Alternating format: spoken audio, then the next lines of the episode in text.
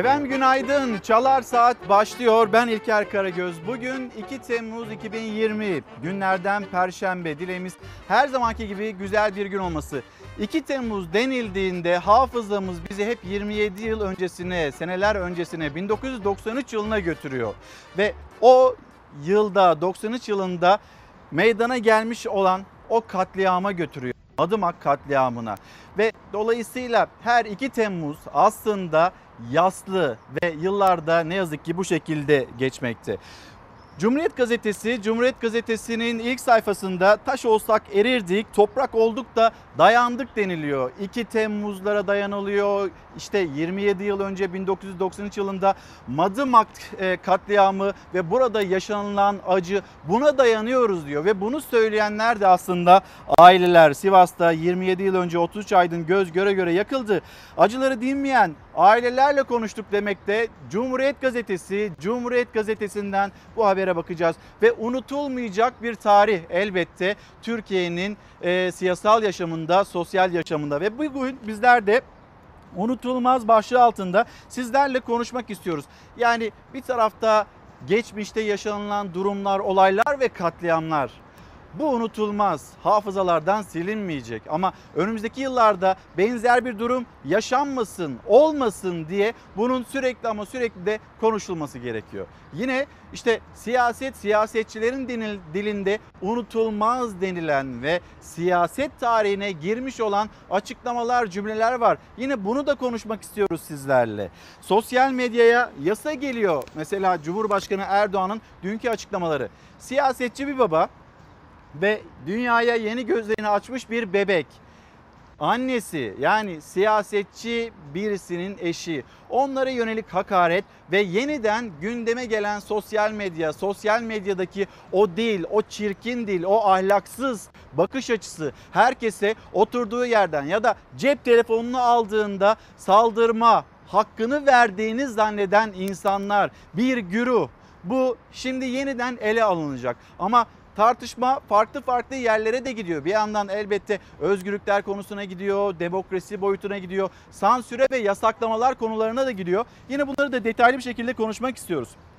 Hazine ve Maliye Bakanı Berat Albayrak'la eşi Esra Albayrak'a yapılan çirkin paylaşıma değinen Cumhurbaşkanı Erdoğan sosyal medyaya yönelik yasal düzenleme üzerinde çalışma yapacaklarını söyledi ve önümüzdeki günlerde çok da gecikmeden aslında Türkiye Büyük Millet Meclisi'ne bu konuyla ilgili bir değerlendirmenin, bir yasa çalışmasının geleceğini anlıyoruz biz. Şimdi bu sıcak konuyu elbette konuşacağız ama Türkiye'nin gündeminden düşmeyen bir diğer başlık ve aslında elbette dünyanın da gündeminden düşmeyen başlık koronavirüs salgını ve koronavirüs salgını ile ilgili dün bilim kurulu toplantısı vardı. Sağlık Bakanı Fahrettin Koca kameraların karşısına geçti. Bilim kurulu üyeleriyle yaptığı toplantının ardından ve tespitleri var ve o tespitlerden bir tanesi biz zaman zaman bunu dillendiriyoruz ya da sokağa şöyle baktığınızda sizler de görüyorsunuz. En fazla vaka 25-45 yaş aralığında bu yaş diliminde e, görülmekte dedi. Sağlık Bakanı Fahrettin Koca hareketlilik arttıkça daha çok gencin taşıyıcı olduğunun tespit edildiğini söyleyerek son bir ayda vakaların yaş ortalamasında düşüş göze çarpıyor. En fazla vaka 25-45 yaş arasında görülüyor dedi. Koca Ankara, Gaziantep, Bursa, Konya ve Diyarbakır'da vakaların arttığını da söyledi. Yani elbette nüfusa göre bir oranlama yapılıyor. Bu şehirlerde vaka sayılarının arttığının bilgisini paylaştı Sağlık Bakanı Fahrettin Koca bilim kurulu toplantısının ardından. Hemen şu dakika itibariyle de hatırlatmış olayım. İlerleyen dakikalarda Profesör Doktor Mehmet Ceyhan burada bizimle olacak ve biz hani kontrollü sosyal hayat diyoruz. Böyle bir yaşama geçtik. 1 Haziran itibariyle o kısıtlamalar, engellemeler kalktı. Peki biz bu kontrollü sosyal hayatı kontrol altında tutabiliyor muyuz? Asker uğurlamalarına bakıyorsunuz, düğünlere bakıyorsunuz. Dünden itibaren başlamış olan düğünlere ya da gizli saklı yapılan o nişan törenlerine bakıyorsunuz. Vaka sayılarının ne kadar arttığını hep birlikte görüyoruz. Yine bakarız, yine konuşuruz. İşte restoranlar, açılan dükkanlar, burada kurallara ne kadar riayet edildiği, işte maske, mesafe, hijyen kurallarının ne kadar dikkate alındığı yine konuşuruz. Profesör Doktor Mehmet Ceyhan Birazdan burada Çalar Saat'te olacak sorularımızı ve yine sizin sorularınızı da yöneltme imkanımız burada Çalar Saat'te olacak. Ve hemen bir dün akşam saatlerine gidelim. Bilim Kurulu toplantısı sonrasında Fahrettin Koca'nın yapmış olduğu açıklamaları paylaşalım. Maske takmaya, sosyal mesafeye ve el temizliğine dikkat edelim. Bugünkü vaka sayımız 1192. Bugün vefat eden, hayatını kaybeden vatandaşlarımızın sayısı 19. Son bir ayda Covid pozitif çıkan vakaların yaş ortalamasında düşüş eğilimi göze çarpıyor. En fazla vaka 25-45 yaş arasında görünüyor. 1 Temmuz'a ait koronavirüs tablosunu açıklarken gençler arasında virüsün hızla yayıldığına dikkat çekti Sağlık Bakanı. Hastalığa yakalanan gençlerin bir belirti göstermese dahi taşıyıcı olup ellerindeki büyüklere virüsü bulaştırabileceğini bir kez daha hatırlattı. Yaş arttıkça daha dikkatli olmamız gerektiğini, özellikle vefat edenlerin, entübe olanların ve yoğun bakıma yoğun bakımda takip edilen hastalarımızdaki yaş ortalamasının ne kadar yüksek olduğunu görmüş oluyoruz. Sağlık Bakanı Fahrettin Koca bilim kurulu toplantısı sonrası kameraların karşısına geçti. Virüsün bulaştığı kişi sayısını, hayatını kaybedenlerin sayısını ve iyileşenlerin sayısını açıkladı. Bugün iyileşen hastalarımızın sayısı 2311. Yani vaka sayısından epey yüksek olduğunu görüyoruz. Bugün toplam yoğun bakımda hasta sayımız 1035.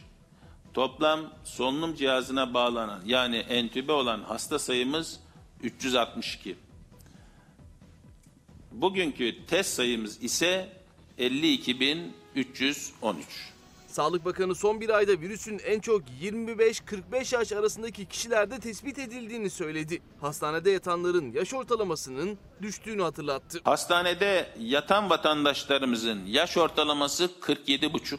Vefat eden vatandaşlarımızın yaş ortalamasının 70.4 olduğunu görüyoruz. İller bazında da uyarıları vardı Fahrettin Koca'nın tüm vakaların yarısından fazlasının İstanbul'da görüldüğünü açıkladı. Son iki haftada hastalığa yakalananların arttığı illere dikkat çekti. Vakaların %53.74'ü tüm şehirlerle irtibat halinde olan İstanbul'da tespit edilmiştir.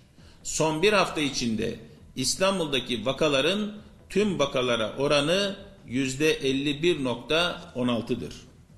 Son iki hafta içinde 5 ilimizin günlük vaka sayılarında dikkat çekici düzeyde artış olmuştur. Bu iller Ankara, Gaziantep, Bursa, Konya ve Diyarbakır'dır. Vakaların %53.74'ü tüm şehirlerle irtibat halinde olan İstanbul'da tespit edilmiştir. Son bir hafta içinde İstanbul'daki vakaların tüm vakalara oranı %51.16'dır. Sağlık Bakanı tedbirlere uyulduğunda virüsün bulaşma hızının yavaşlatıldığını hatırlattı. 5 ili tüm Türkiye'ye örnek gösterdi. Vaka sayısında istikrarlı şekilde azalma gösteren, tedbirleri uygulama başarısıyla örnek olan 5 ilimizi de anmak istiyorum. Tekirdağ 2 hafta içinde günlük ortalama vaka sayısını %31.35 oranda azaltmıştır. Balıkesir günlük ortalama vaka sayısını 2 hafta içinde %21.72 oranda azaltmıştır. Samsun günlük ortalama vaka sayısını 2 hafta içinde %20.42 oranda azaltmıştır. Kırşehir günlük ortalama vaka sayısını 2 hafta içinde %20.27 oranında azaltmıştır. Düzce günlük ortalama vaka sayısını 2 hafta içinde %19.91 oranında azaltmıştır. Gümüşhane'de ise 2 haftadır hiç vaka görülmemiştir. Sağlık Bakanı Fahrettin Koca kurduğu cümleler böyle artışı kontrol altına alabiliriz. Maske, mesafe, temizlik kurallarına uymalıyız. Ve yine bu maske meselesi ruhsal gerilimlere sebep olabiliyor. Etrafımızda gördüğümüz kişileri uyarmamız gerektiğinin hatırlatmasını yapan kişilerden bir tanesi Sağlık Bakanı Fahrettin Koca. Ama bu uyarıyı yaptığında zorbalıkla ya da şiddetle karşı karşıya kalan insanlar da var. Ve Türkiye'ye sesleniyor. Lütfen maskelerinizi doğru düzgün kullanın takın ve bu virüsün bulaşmaması ile ilgili elimizdeki en önemli enstrüman ve şu anda elimizdeki tek aşı maske demekte. E, Sağlık Bakanı Fahrettin Koca'nın değerlendir- değerlendirmesi bu şekilde ve yine 25-45 yaş arasında vaka sayısının ne kadar yukarıda olduğunu hatırlatıyor. Büyüklerimizi korumak zorundayız diyor. Tehdidin karşısına biz ancak ve ancak tedbiri koyabiliriz. Değerlendirmeler bu şekilde. Hemen bakalım. Şimdi bir de Sabah gazetesi, Sabah gazetesinin manşetinden geri döneceğiz. Koronavirüs e, gündemine ve dünyadaki o rapora bakacağız. Yani dünyada bazı ülkeler, Türkiye gibi pek çok ülke aslında normalleşme adımları atmıştı. O normalleşme adımlarından sonra ne kadarlık bir seviyeyle, vakayla karşı karşıya kalındı ve şimdi bazı ülkeler geri dönüş yaşıyorlar mı, yaşamıyorlar mı bunu konuşacağız. Ve Sabah gazetesinin manşeti alçaklardan hesap soracağız. Başkan Erdoğan bir bebek üzerinden ailesine saldıran kalbi kararmış alçakların peşini bırakmayacağız. Sosyal medya terörüne karşı düzenleme hazırlıyoruz dedi ve e, meclisteki gruba, AK Parti grubuna hatta Cumhur İttifakı'na böyle bir çağrı da yapmış oldu. Başkan Erdoğan torunu, kızı ve ailesine yönelik ahlaksız tweetlere sert tepki gösterdi. Bunlar İçlerindeki kötülüğü sergileyen, kalbi kararmış insanlıktan nasibini almamış alçaklar. Hukukun önünde sefillerin en sefili her birinden işledikleri suçun hesabını soracağız. Sosyal medya mecraları kokuşmuşluğun, yalanın, iftiranın, kişilik haklarına saldırının, itibar suikastlerinin aracı haline geldi. Aslında uzunca bir süredir bu şekildeydi. Kadınlar, as herkes, herkes sosyal medyada nasıl hedef alınıyordu ve işte en son bu saldırıya maruz kalan kişi bir siyasetçinin eşi, Cumhurbaşkanı Erdoğan'ın kızı ve dünyaya yeni gözlerini açmış bir bebek bu saldırıya maruz kaldı. Evet burada insanların en sefili, kararmış, e, yürekleri kararmış insanlardan söz ediyoruz. Ama bu durum Uzunca bir süredir böyle. İnsanlar birbirlerine hakaret edebileceğini düşünüyor sosyal medyada.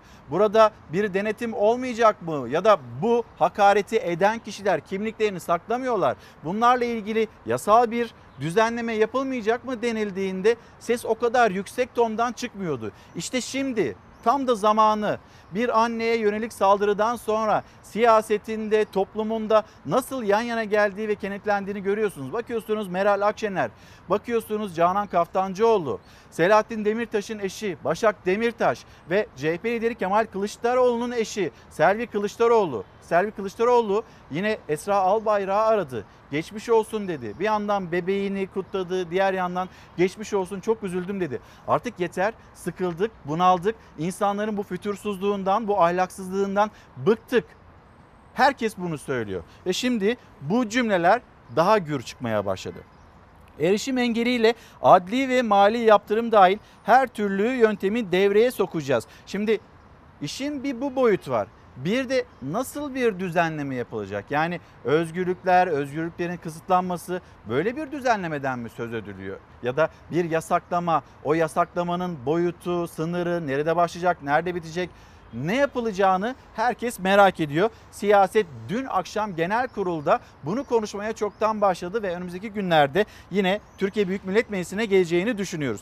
Dünya göz yummuyor. Yine e, Sabah gazetesindeki haber Fransa 864 internet sitesi kapatıldı. E, 1847 kişiye işlem yapıldı. Fransa'daki tabloyu bu şekilde anlatıyor Sabah gazetesi. Almanya yaklaşan seçim nedeniyle 10 bin hesap askıya alındı. İngiltere iletişim yasasına aykırı paylaşıma 6 aya kadar hapis cezası veriyormuş. Ve yine İspanya terör mağdurlarıyla alay eden paylaşıma bir yıl hapis verildi. Sabah gazetesindeki haberler bu yönde ya da bilgiler bu şekilde aktarılıyor. Dünyadaki örnekler ne kadar değerlendirilecek? Türkiye ve Türkiye'nin yasal mevzuatına ne kadar uyarlanacak? Bunun gelişmelerini elbette takip edeceğiz. Şimdi Korona gündemine geri dönecek olursak Hürriyet gazetesi, Hürriyet gazetesinde aslında ben de burada Osman Müftüoğlu hocaya katılıyorum. Diyor ki Osman Müftüoğlu hoca, Ateş Hoca'ya katılmıyorum. Nedir? Manzara net ve açık. Rakamlar bize şunu söylüyor. Bu rakamlarla Eylül'de okulları açmayı unutun. Kusura bakmasınlar tarafsız bölgede izlediğim Profesör Doktor Ateş Kara hocayla aynı düşüncede değilim. Bu rakamlara iyimser bakmak mümkün değil. Aslında Ateş Kara hocadan da duyduk, bilim kurulunda bazı hocalardan da duyduk. Bir matematiksel hesap yapıldı ya da insanların kendi kendinin polisi olabileceğinin hesaplaması yapıldı. Yani bu kısıtlamalar kalkarsa geçmiş günlerde hani eve sıkışmıştık, eve tıkılmıştık, çıkamıyorduk, nefes alamıyorduk. Şimdi bu kısıtlamalar yavaş yavaş kalkarsa eskiyi hatırlayıp da insanlar dikkat eder diye düşündü belki de. Hem Ateş Kara Hoca hem de bilim kurulunda Ateş Kara Hoca gibi düşünen bazı isimler. Ama öyle olmadı. İnsanlar çok fazla dikkatli değil. Sadece Türkiye'den bahsetmiyoruz üstelik. Dünyada da tablo benzer şekilde.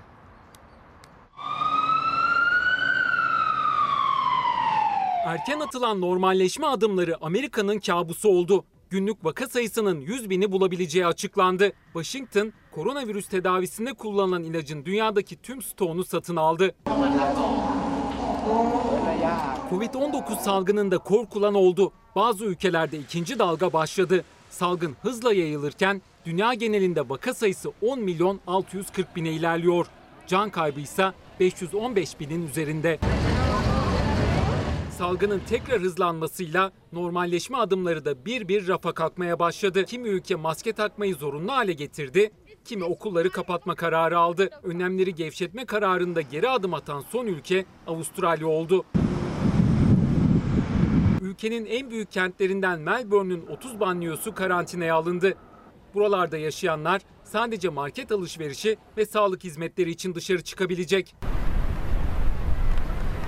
Salgının giderek kontrolden çıktığı Amerika'da vaka sayısı günlük 40 binin üzerinde seyrediyor. Ülkenin en yetkili kamu sağlığı uzmanı Dr. Anthony Fauci bazı eyaletlerde durumun kötüleştiğini söyledi. Yanlış yöne gidiyoruz dedi.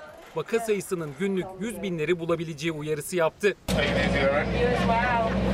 Erken atılan normalleşme adımlarının ardından Amerika'da vaka sayıları 2 hafta içinde %80 artınca Trump yönetimi düğmeye bastı. Amerika, Covid-19 tedavisinde kullanılan bir ilacın dünyadaki stoğunun neredeyse tümünü satın aldı. Washington'ın satın aldığı 500 bin doz ilacı üreten şirketin Temmuz ayı kapasitesinin tamamı demek.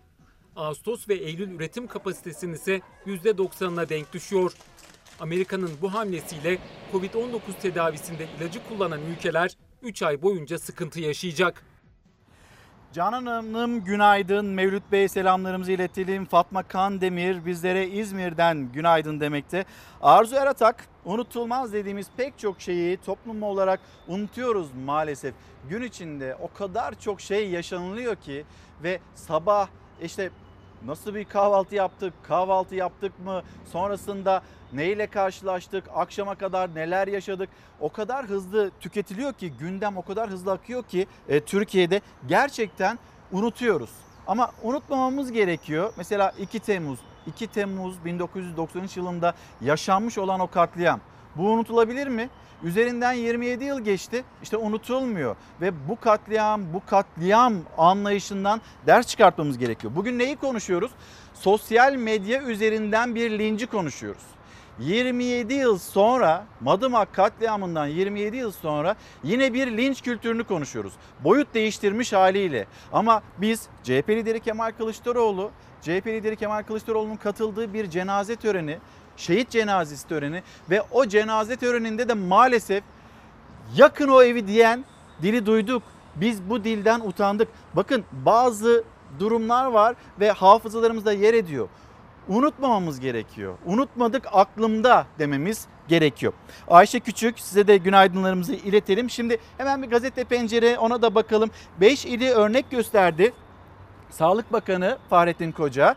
Sağlık Bakanı Koca'nın açıkladığı Türkiye'nin son 24 saatlik korona tablosuna göre yoğun bakımda az da olsa bir yükselme, entübe sayısı sayısında az da olsa bir düşüş var. Koca tabloyu paylaşırken 5 ili tedbirleri uygulamada örnek gösterdi. O iller Tekirdağ, Balıkesir, Samsun, Kırşehir ve Düzce. Peki hangi illerde yine nüfusa oranla bir kıyaslama yapıldığında vaka sayısında artış var?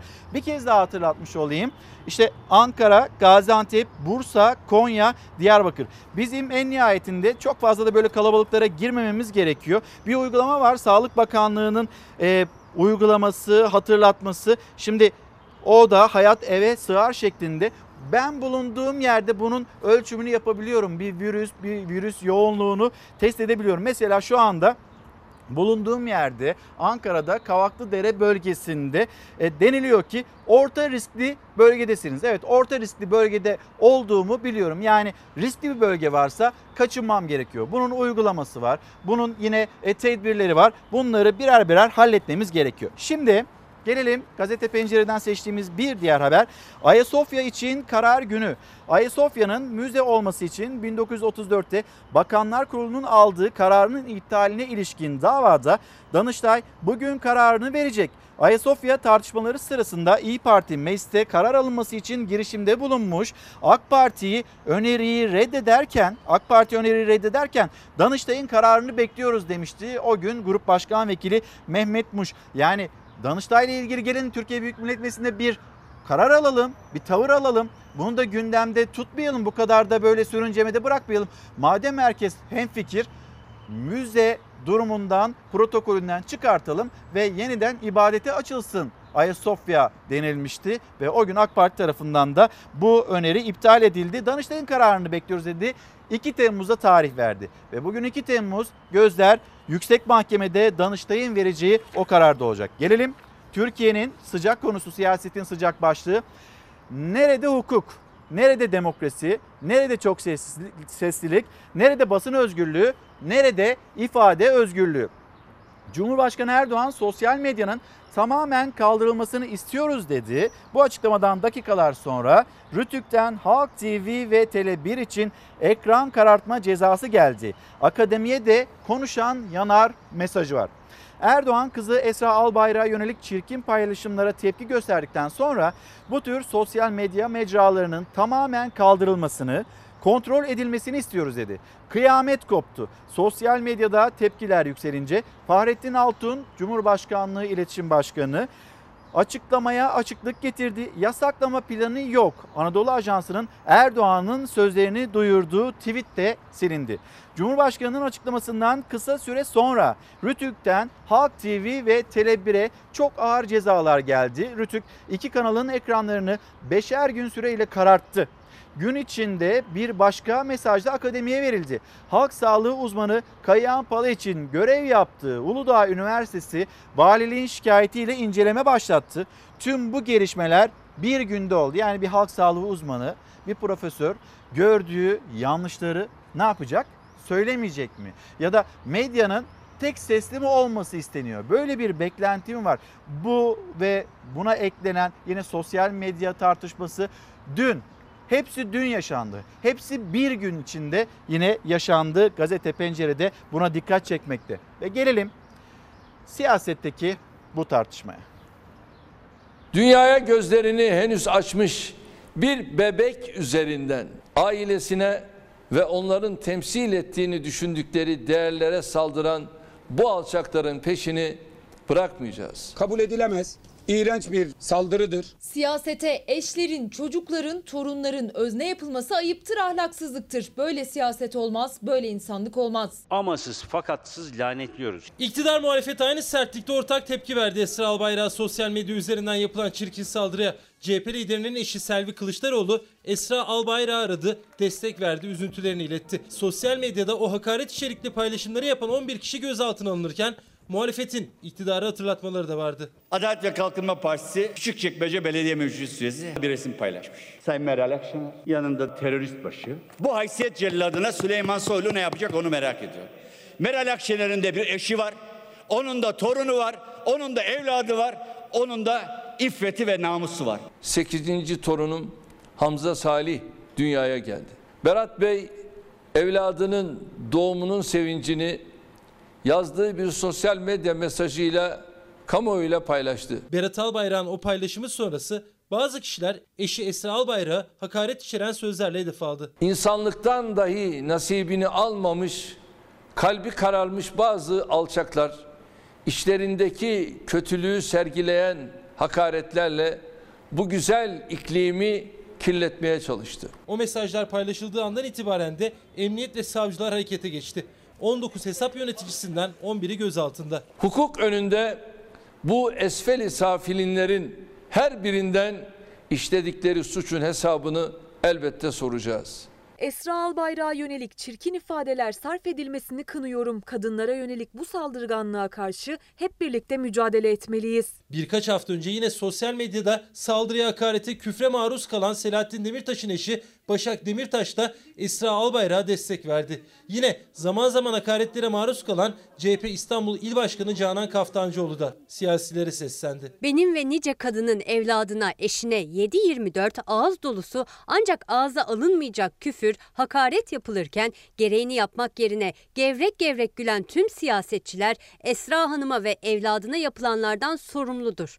Dilerim bu son olay topyekün önüne geçmemize vesile olur. Sayın Demirtaş'a yapılan nasıl kınandıysa kınanmalıysa Sayın Albayrak'a yapılan da kınanmalıdır.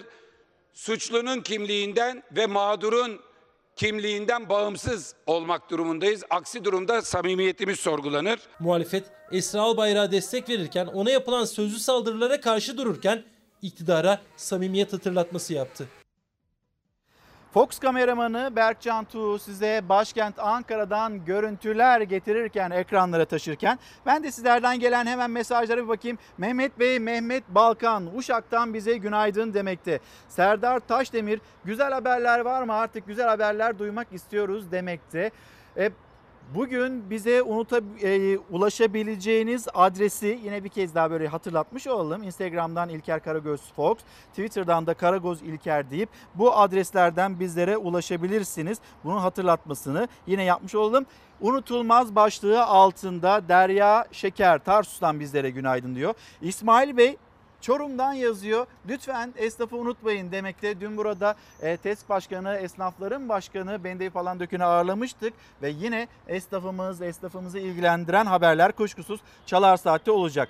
Ve Recep Ah, düzeltiyorum Ruhi Becenek. Ruhi Becenek de pandemiyi konuşalım diyor. Avrupa Birliği kriterlerini hatırlatıyor. Elbette şimdi bugün bazı seyahatler gerçekleşecek. Pandemi döneminde hiçbir yere seyahat gerçekleştirmemişti. Cumhurbaşkanı Erdoğan mesela Erdoğan bugün günübirlik Katar'a bir seyahat gerçekleştirecek. Ruhi Bey'in hatırlattığı işte Avrupa Birliği, Avrupa Birliği'nin e, Türkiye'ye yönelik o seyahat sınırlaması ya da kapılarını açmaması ile ilgili bir sunum yapmak için Turizm Bakanı, Dışişleri Bakanı, Sağlık Bakan Yardımcısı onlar Almanya'ya gidecekler ve burada niçin Türkiye ile ilgili böyle bir karar aldınız? Türkiye güvenilir ülkeler arasında demek için bu seyahatleri gerçekleştirecekler ve hemen şimdi gazete turumuza Sözcü gazetesiyle devam edelim. Sözcü gazetesinin manşetinde bu arada uçtu. Kemalettin abiden de rica edeyim. Kemalettin abi versin bana Sözcü gazetesini. İşte görüyorsunuz bu çirkinliği yapana hesap sorulacak mı mesela? Bakanın eşine sosyal medyadan alçakça hakaret eden tutuklandı. Muhalefeti foto montajla hakaret eden AKP AKP'li de tutuklanacak mı? İşte bu soruyu sormakta Sözcü gazetesi manşetinde. Hazine Bakanı Albayrak'ın doğum yapan eşine sosyal medyadan hakaret eden kişi tutuklandı. Herkes bu saldırıyı lanetlerken İstanbul Küçükçekmece'nin AKP'li belediye meclis üyesi Hamza Gönenç sosyal medyadan muhalefete foto montajla hakaret etti. Gönenç'in yayınladığı foto montajda muhalefet liderleri terör örgütü elebaşıyla yan yana gösteriliyordu. Bu çirkinliğe tepki yağarken hukuk herkese eşit mesafede olmalı. Sosyal medyada hakaret eden AKP'li de olsa hesabı sorulmalı yorumları yapıldı. Yani burada hangi partiden olduğunun önemi yok. AK Partili mi, CHP'li mi, Milliyetçi Hareket Partili mi, kadın mı erkek mi bir cinsiyet ayrımı da yapmadan kim olduğuna bakılmadan ya kimsenin kimseye hakaret etme hakkı yok ama nasıl olduysa senelerdir bu şekilde devam ediyordu ve sanat dünyasından da futbol camiasından da her yerden de insanlar seslerini yükselttiler. Ya bu olmaz. Bu nasıl bir düşünce? Bu nasıl bir tavır? Bir de bunun tabi yasayla getirelim Türkiye Büyük Millet Meclisi'ne bir yasal düzenleme. Yasal düzenleme ile bunu halletmenin de imkanı yok. Bu bir ahlak meselesi. Yani ahlakı yasayla düzeltmek ne kadar mümkün? Eğitimle aslında en başta yapmamız gereken eğitimle bu tür o dejenerasyon mu dememiz lazım ya da yozlaşma mı dememiz lazım. Bu yozlaşmadan vazgeçilmesi gerektiği ya da bazı odalara insanlar gürü halinde dolduruluyor şu anda buna hakaret edilecek. Şu anda böyle bir algı yaratılacak. Bundan da vazgeçilmesi gerekiyor. Yani burada ciddi bir problem var. Bunun topyekünü olarak o parti, bu parti, şu insan, bu insan demeden ele alınması gerekiyor. Gelelim Sözcü Gazetesi logonun hemen altındaki habere de bir bakalım. Muhalif kanallar karartılıyor. Rütük, Tele1 ve Halk TV'ye beşer gün yayın durdurma cezası verdi. İktidarı eleştiren, muhalefetin sesi olan televizyon kanalları hedefte. Çok izlenen iki kanal Rütük kanala Rütük ceza kesti. İşte nedeni Halk TV'ye Ayşenur Aslan'ın Pençe Kaplan operasyonunu eleştirmesi, Tele1'e ise Merdan Yanardağ'ın Abdülhamit'le ilgili sözleri nedeniyle beşer gün yayın durdurma cezası verildi. CHP'li Rütük üyesi İlhan Taşçı basın özgürlüğünün beli kırıldığı sosyal medya üzerinden yaptığı değerlendirme buydu. CHP'nin Rütük üyesi İlhan Taşçı'nın basın özgürlüğünün beli kırıldı şeklinde bir değerlendirme. Şimdi yönetmenimiz ee, Savaş'tan rica edeyim hangi habere gideceğiz şimdi? Saros'a gideceğiz. Bir protesto var. O protestoyu da aktarıp öyle sürdürelim haber yolculuğumuzu. Burası Keşan Sazlıdere köyü. Burası Saros Körfezi. Gelibolu'lu arkadaşlarımız geldiler. Eceabatlı arkadaşlarımız geldiler. Keşanlılar burada. Enezliler burada. Yani Saros'a kıyı olan herkes buradalar. Ortak bir amaç için bir araya geldik. Amaç ne? Buraya bir liman yapılmak isteniyor. Doğal gaz limanı. Uzmanlara göre buranın doğası kirlenecek. İnsanlar denize giriyor. Belki 10 sene sonra giremeyecekler. Burada bir sürü balık var, ekolojik denge var. Hepsi alt üst olacak. Uzmanlar karşı, halk karşı ama hükümet burada ısrarcı. Biz doğamızı korumak istiyoruz. Gelecek nesillere tertemiz, güzel bir doğa bırakmak istiyoruz. İnsanlar denize girebilsinler, balık yiyebilsinler, tarım yapabilsinler, üretim olsun. Tabii ki enerji de lazım. Ama buradan bu enerji çıkmasın. Başka yerlerde olsun. Başka yerlerde taşınsın. Bu güzel doğayı kirletmeyelim. Çocuklarımıza temiz bir doğa bırakalım. Doğru mu arkadaşlar? Evet. Doğru.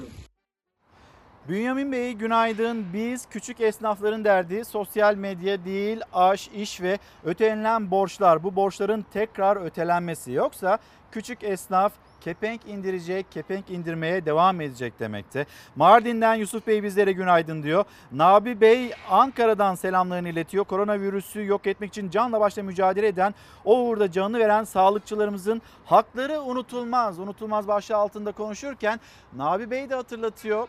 Bugün sağlıkçılarımız o gizli kahramanlar, gizli kahramanlarla ilgili çok güzel böyle yine kendi işlerinden arkadaşları, mesai arkadaşları bir klip hazırlamışlar. Bunu sizlerle paylaşacağız. Fatoş Hanım günaydınlarımızı iletelim. E, bütün illerde aslında bu maskenin 60'ın üzerinde e, ilimizde sokağa çıkarken maske takma zorunluluğu var bütün illerde 81 ilde bu şekilde olması gerektiğini söylüyor. Ama önemli olan bu yasaklamayı getirmek değil. O maskeyi hakkınca ve doğru bir şekilde kullanabiliyor olmak. Şimdi bir mola vereceğiz. Reklamlara gideceğiz. Reklamların dönüşünde biraz da böyle vergileri konuşmak istiyoruz. Vatandaşın yükü üzerindeki omuzlarının üzerindeki o vergi yükü mesela bir faturada ne kadar vergi var biz bu vergi yükünden ne zaman kurtulacağız? Bir gelir adaletsizliğinden ne zaman söz edilecek? Hani Türkiye'nin önemli konuları var sıcak başlıkları var ve vatandaşın dikkatle takip ettiği konuların başında ekonomi diyoruz ya biraz bu konuya eğileceğiz. Birkaç haber sıralayacağız sonra konuğumuzu burada ağırlıyor olacağız. Mola verelim dönüşte burada buluşalım. Efendim bir kez daha günaydın. Çalar Saat devam ediyor. Tarihi Ankara Kalesi'nden şöyle yavaş yavaş açılalım ve başkent Ankara'yı sizlere gösterelim istiyoruz. Başkent Ankara'nın kalbi Kızılay Meydanı ve Kızılay Meydanı şöyle bir Atatürk Bulvarı'na baktığımızda aslında Ankara'nın da sakinleşen şehirlerden birisi olduğunu e, söylememiz gerekiyor. Üniversite sınavı bitti, e, liselere geçiş sınavı bitti. Yavaş yavaş Ankara ve pek çok büyük şehir aslında e, sakinleşti. İnsanlar yavaş yavaş ikinci evlerine, yazlık bölgelere gittiler. Tatile başladılar. İşte görüyorsunuz Atatürk Bulvarı, Atatürk Bulvarı'ndaki o trafiğin şu saat itibariyle 8.51'i gösterirken saatler çok da yoğun olmadığının bilgisini aktarmış olalım. Birazdan şöyle sokaklar, sokaklara da bakarız. Maske kurallarına kimseye çaktırmadan acaba uyuluyor mu, uyulmuyor mu? Onların detaylarını da ekranlarınıza getiririz. Bir de bakalım İstanbul'a. İstanbul'da yeni gün acaba nasıl başlıyor? 2 Temmuz 2020 Perşembe gününde İstanbul'u görüyorsunuz. Zeytinburnu sahil, Zeytinburnu sahilde masmavi bir gökyüzü, masmavi bir denizin olduğunu söyleyelim. Ama yine hatırlatmalarımız var. Ankara, Ankara böyle nüfusa kıyasla, kıyaslandığında dün bilim kurulu toplantısından sonra Fahrettin Koca açıklamıştı. Ankara, Gaziantep, Bursa, Konya, Diyarbakır bu illerde vaka sayılarının arttığını ve yine e, Gümüşhane, Tunceli, Kars, Burdur ve Bartın'da işlerin iyi gittiğini söylemişti. Bir kez daha hatırlatalım ve Türkiye'nin gündemindeki o sıcak konu, sıcak başlık aylardır düşmeyen ve düşmeyecek olan aşı bulununcaya kadar bu virüs, virüsün hızı yavaşlıyor mu, yavaşlamıyor mu? Virüsün yayılma hızının azaldığı düşüncesi yanıltıcıdır. Virüsün hasta etme gücünün zayıfladığı yönündeki düşünce bilimsel dayanaktan yoksundur. Bunlara itibar edilmesi birçoklarının hastalığa yakalanmasına, hastalığı başkasına bulaştırmasına neden olmaktadır. Bunlar hiç kimsenin gönlünün razı ol- olacağı sonuçlar değildir. Bilim kurulumuzca doğrulanmadıkça bu tip haberlere itibar etmeyin. İyi ve doğru haberleri vermeye en istekli kişiler bilim insanlarıdır. Umutlarınızı kesinleşmemiş bilgilerle yıpratmayın. Maske ve mesafe kuralı konusunda da yanlış kanılar bulunmaktadır. Bu kurallar hem kendimizi hem karşımızdakini riskten korumamıza yarar. Virüsü eğer belirtisiz bir şekilde taşıyorsak bunu bilemeyiz. Kurallara uymadığımız için bize bulaşan virüsü haberimiz olmadan biz de başkalarına bulaştırırız. Özellikle büyüklerimizi tehlikeye atmış oluruz. Ağır sonuçlara yol açması mümkün bir virüsün yayılma kaynağı olmayı göze almak sorumluluk duygusuyla bağdaşmaz. Sosyal hayat içinde maske kullanmak ben karşımdaki insana ve bu hastalıkla mücadele eden topluma saygılıyım demektir. Mesafe kuralına uygun davranmak hastalığı geriletmek için sorumluluk alıyorum demektir. Bildiğiniz gibi maske mecburiyetinin getirildiği il sayımız 60'ın üzerindedir. Uygulama düşünce olarak büyük destek bulmuştur. Uyumsa aynı düzeyde değildir. Bugünkü başlığımız unutulmaz. Can Kaynardağ, Can abi diyor ki millet olarak hep unutan yönümüz ağır basıyor. Unutulmaz dediğimiz birçok şeyi unuttuk. Soma, Adapazarı, Ankara gibi olayları unuttuk. Birkaç gün konuşuyoruz. Ondan sonra sadece yıl dönümlerinde hatırlıyoruz. Buna da bir çözüm bulmak gerekiyor galiba. Bu kadar uyarıya rağmen bana bir şey olmaz deyip maske, mesafe ve hijyen kurallarını hiçe sayıp ülkemizi felakete sürükleyenler onlar da unutulmaz. Evet yani buna kimsenin hakkı yok ve bu şekilde davrandığımızda etrafımıza ne kadar zarar verdiğimizi Herhalde öyle düşünüyorlar. Yani kimseye bir şey olmuyor diye düşünüyorlar. Güneş yükseldikçe, havalar ısındıkça bu virüsün yayılma hızında bir değişiklik olmuyor diye düşünüyor olabilirler. Ama dönüp baktığınızda 25 yaş, 45 yaş diliminde bu vaka sayısının ne kadar arttığını, geçmişe oranla 41 iken bu e, bulaşma yaşı 32'lere kadar ortalama olarak nasıl düştüğünü yine e, Sağlık Bakanı anlatmıştı. Posta gazetesine bakalım. Bir vurdum duymazlık var ve bu vurdum duymazlığı Posta Gazetesi'nin manşetinde de görüyorsunuz. Gel vatandaş gel.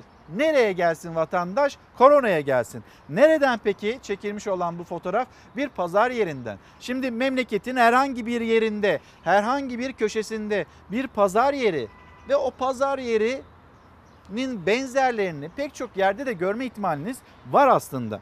Eskişehir'in Vişnenik Mahallesi'nde her çarşamba kurulan pazardaki görüntüler yok artık dedirtti. Maske takma kuralına genel olarak uyulmuştu ama bırakın sosyal mesafeyi insanlar arasında mesafe bile yoktu. Sağlık Bakanı Fahrettin Koca dün hastalığın gündemden düşmesi mevcut şartlarda mümkün görünmüyor dedi. Bu arada dünkü vaka sayısı 1192 vefat sayısı ise 19 olarak açıklandı. Yani insanlar maalesef yaşamlarını yitirmeye devam ediyor. Bu virüs hala aramızda dolaşmaya devam ediyor. Ama bir vurdum duymazlık var.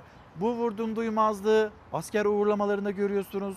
İşte görüyorsunuz Posta Gazetesi. Posta Gazetesi'nin manşetinde pazar yerinde, marketlerde görüyorsunuz. Sonra sokakta, çarşı, pazarda görüyorsunuz bunların hepsini. Şimdi dün itibariyle düğünler, düğün salonları, buradaki yasaklamalar bunlar da kalktı. Sıkı tedbirlerle İçişleri Bakanlığı genelgesini yayınladı. Ama genelgeyi yayan, yayınlamış olmak acaba bu tedbirleri tamamen aldık demek anlamına gelir mi? Şimdi dün bir bugün iki yavaş yavaş biz bu e, düğünler mesafe kuralı ona uyuluyor mu uyulmuyor mu hangi kriterleri e, göz önünde tutuyor hem vatandaş hem düğün salonları bunların da takibini yapıyor olacağız. Normalleşme sürecinde bir adım daha atıldı. Koronavirüs salgını nedeniyle aylardır kapalı olan düğün salonlarının açılmasıyla sosyal mesafeli düğünler de başladı. Yasağın kalktığı ilk gün çeşitli illerden gelen düğün görüntüleri alıştıklarımızdan uzaktı. Kalabalık davetli gruplar, yakın temaslı oyunlar, düğünlerin olmazsa olmazı olarak kabul edilen danslar artık yok. İçişleri Bakanlığı 81 ilin valiliğine düğünlerin nasıl yapılması gerektiğini anlatan bir genelge gönderdi. Davetlilerin girişte ateş ölçümleri yapılacak, maske ve mesafe kuralı olacak düğün süresince. Maskeler çıkarılmayacak. Mümkün oldukça açık havada yapılacak düğünler ve süre kısa tutulacak. Oturma düzeni sosyal mesafe kurallarına göre planlanacak. İşletmelerin genelgede belirlenen kurallara uyduğu gözlendi. Salon girişlerine dezenfektan ve maske konuldu. Misafirlerin ateşleri ölçülerek salona alındı. Salonlarda maske ve sosyal mesafe uyarısı yapıldı. Güzel bir şekilde sosyal mesafeli oyun yapacağız. Ee, siz değerli misafirlerimizden de buna uymanızı istiyoruz. Genel olarak gelin ve damat tek başına pistteydi. Davetliler oturdukları yerden eşlik etti onların mutluluklarına.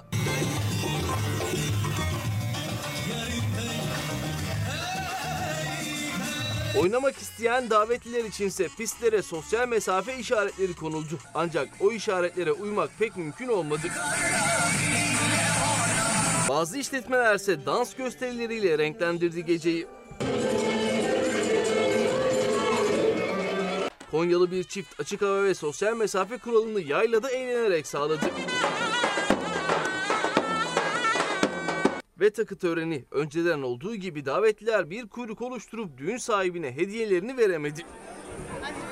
1 Temmuz'da sinemalar, tiyatrolar ve internet kafeler de açıldı. Salgında en uzun süre kapalı olan iş yerlerinden internet kafe sahipleri kara kara işleri nasıl toparlayacaklarını düşünüyor. Bayağı kiralar falan birikti tabii. Şu an 4 aylık bir süreçten sonra başladık. Daha erken açılsaydık biraz daha iyi toparlanma süreci olabilirdi tabii. Sosyal medya sonsuz çokgendir. Yani bu mecrada her bir kullanıcı köşe yazarıdır, gazetecidir. Bu nedenle sosyal medya klasik medyaya göre çok daha etkin ve güçlüdür. Demekte Savaş Ekşioğlu bizlere de iyi yayınlar dilemiş. Çok teşekkürler Savaş Bey'e. Biz 30 bin Milli Eğitim Bakanlığı okul güvenlikleri olarak işsiz kaldık. Mağduruz lütfen bizim de sesimizi duyun ve duyurun. Biz pandemide de aktif görev aldık. En kritik noktalarda görev aldık. Şimdi işsiz kaldık. Mevcut işimizde süreklilik istiyoruz diyor. 30 bin Milli Eğitim Bakanlığı'na bağlı okullarda görev yapan güvenlikçilerin sesi olarak da hemen bu mesajı aktarmış olalım. Ve gelelim Bir Gün Gazetesi. Bir Gün Gazetesi'nin manşeti düşünme, konuşma, yazma, itiraz etme. Hükümet halkın sorunlarının üstünü örtmek için gerçekleri dile getiren en küçük muhalefete karşı dahi baskının dozunu arttırıyor. Yasaklar ve cezalar peş peşe geliyor. Şimdi bu başlık altında iki haber toplanmış. İlki iki kanala 5 gün karartma cezası hem Halk TV'ye hem de Tele1'e. Diğer haberse sosyal medyayı yok etme planı başlığı altında. İktidar her türlü baskıyı uyguladığı sosyal medyayı yok etme planını devreye soktu. Erdoğan yasama dönemi bitmeden bu meseleyi halletmeyi ümit ediyorum. Sosyal medya mecralarının tamamen kaldırılmasını istiyoruz dedi. Açıklamaya tepki yağması üzerine saray çark etti. Sözcü Altun, Erdoğan'ın sözleri çarpıtıldı dedi. Girişime karşı avukat Kerem Altıparmak. Hedef şu, buraya ofis açtırıp ver, verileri getirtip bunu soruşturma malzemesi yapmak dedi. Z kuşağının Erdoğan'ı sinirlendirdiğine dikkat çeken CHP'li adı güzel.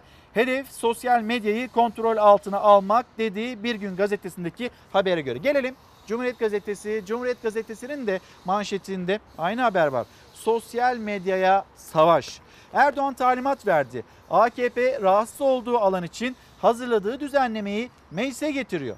AKP Esra Albayrak hakaret paylaşımlarının ardından üzerinde çalıştığı sosyal medya düzenlemesi için düğmeye bastı. 6 gün önce YouTube yayınında gençlerden 378 bin dislike beğenmeme alan Erdoğan bu millete bu tür mecralar yakışmıyor diyerek teklifin meclise getirilmesini istedi. Erdoğan bu mecraların hukuki ve mali muhataplık tesis etmesi için ne gerekiyorsa yapacağız. Bu tür mecraların bir an önce kaldırılmasını, kontrol edilmesini istiyoruz dedi. Muhalefet en çok seslerini duyurdukları alanında engellenmesine, yasaklar gidişinizi hızlandırır tepkisini gösterdi. Evet dün sosyal medyada Muharrem İnce Muharrem İnce de aslında buna dikkat çekti. Yani bizim sesimizi duyurabildiğimiz bir platform bu sosyal medya. Nasıl bir düzenleme yapılacak? Herkes bunu merak ediyor. Meclise nasıl bir düzenleme gelecek? Nerede başlayacak o sınırlandırma? Nerede bitecek? Nasıl bir mevzuat önüne gelecek sosyal medya kullanıcılarının? Ve gerçekten yani sadece bu mecrada seslerini duyurabilen insanlar var demekte ya da kendilerine her kanalın açık olmadığını hatırlatan siyasetçiler var. Biz sesimizi sosyal medyada duyuramazken ya da o kanallarda da duyuramazken ne yapacağız eleştirisini getirenler de var. Ve gelelim bu eleştiriler ve bu tartışmaya bir kez daha bakalım. Medya ve özellikle sosyal medya mecralarının iftiranın, kişilik haklarına saldırının, itibar suikastlerinin alıp başını gittiği bu mecraların bir düzene sokulması şarttır. Bu tür sosyal medya mecralarının tamamen kaldırılmasını, kontrol edilmesini istiyoruz. Kendi kızına yapılan saldırıdan sonra kişisel öfkeyle kalkıp ülkeyi zararı uğratacak, ülkeyi Çin'e, Kuzey Kore'ye, Rusya'ya dönüştürecek. Biz oraya mı gidiyoruz? Geldiğimiz nokta sosyal medyayı yasaklamak mı? Cumhurbaşkanının sosyal medyayı tamamen kapatmak, kontrol etmek istiyoruz açıklaması siyasetin gündemine oturdu. Muhalefet Çin, İran ve Kuzey Kore örneği verdi.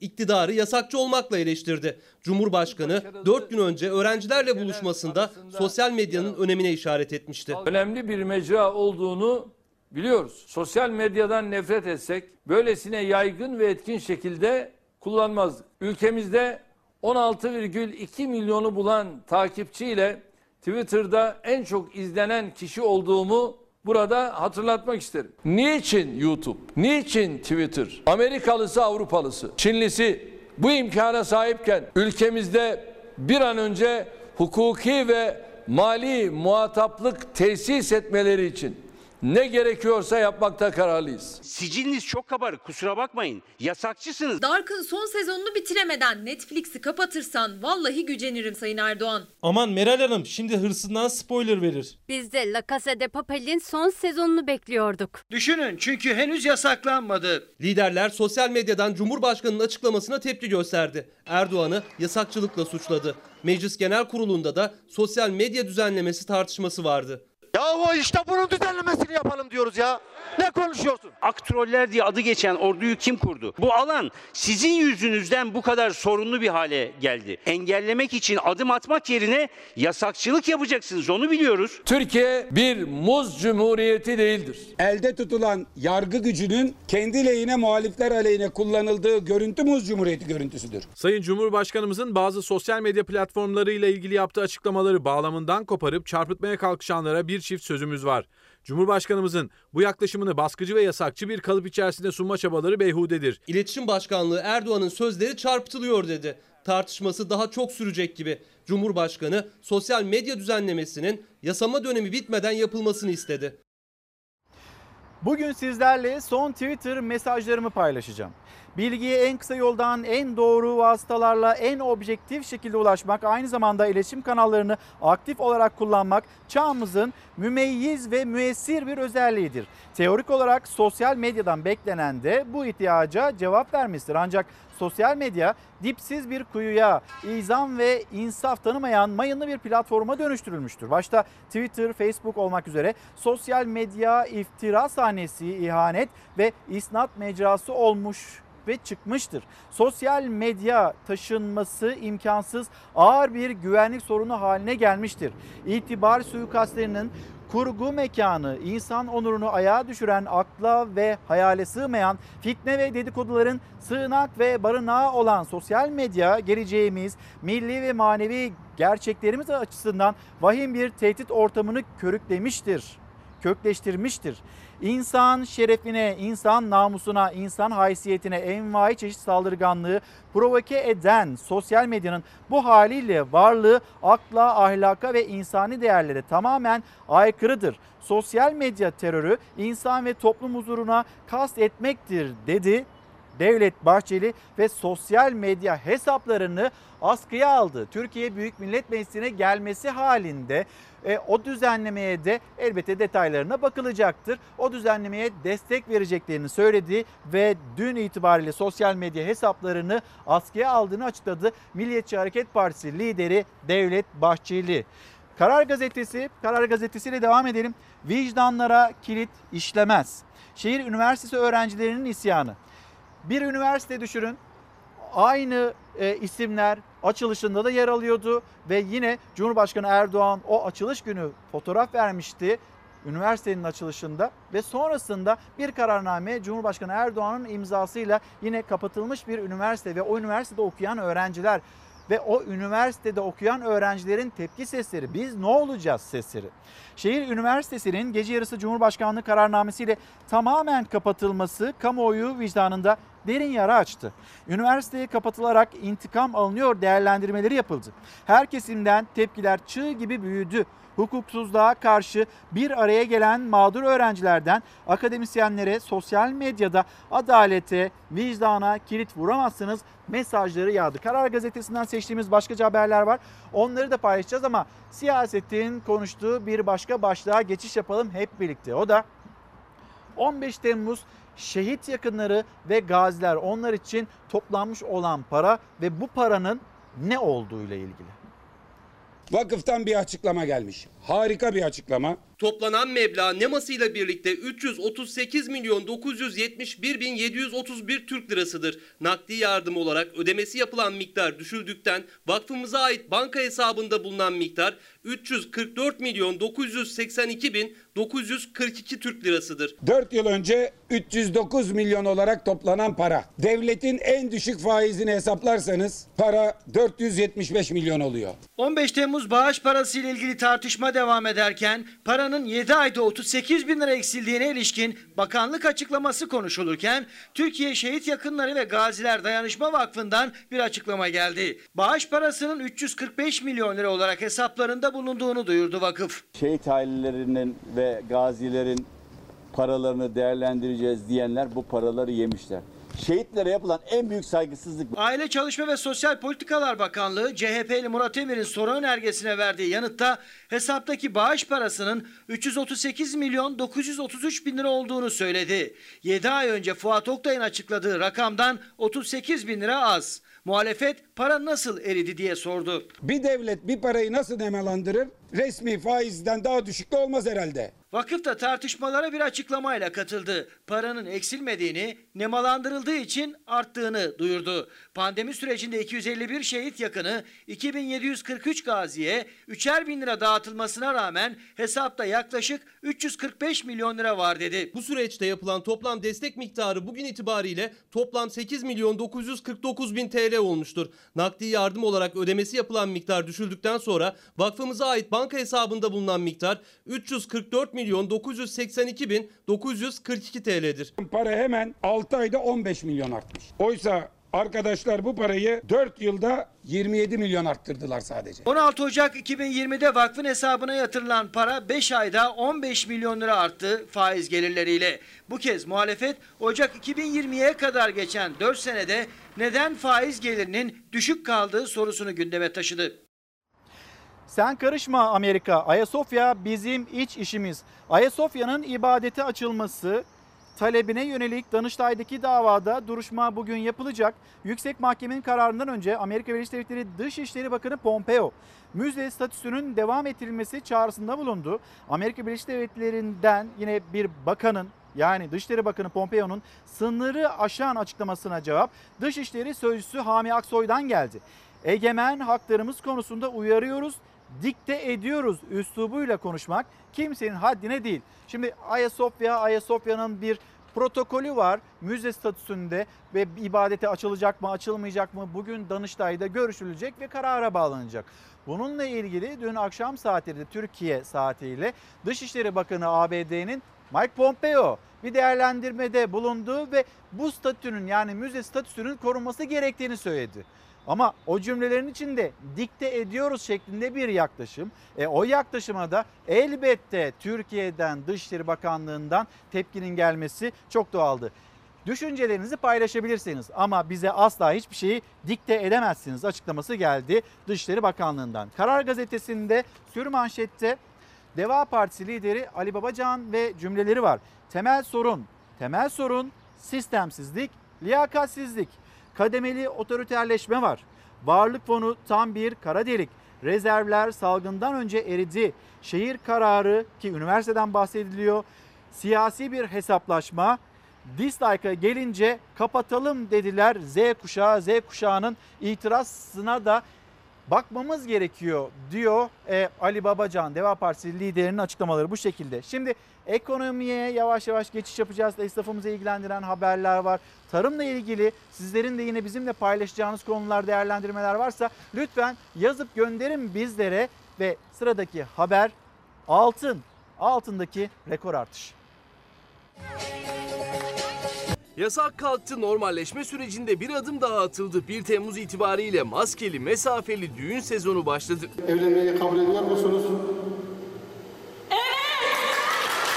Düğün ve düğün hediyesi denildiğinde akla ilk gelen altın. Ancak fiyatlardaki artış hem evlenenlere hem de onlara hediye alacaklara olumsuz yansıyacak gibi görünüyor. Gelin hanımın annesi bir çift burma bilezik ve güzel bir kolye. Çok kuvvetli alkışlıyoruz. Çok teşekkür ediyoruz.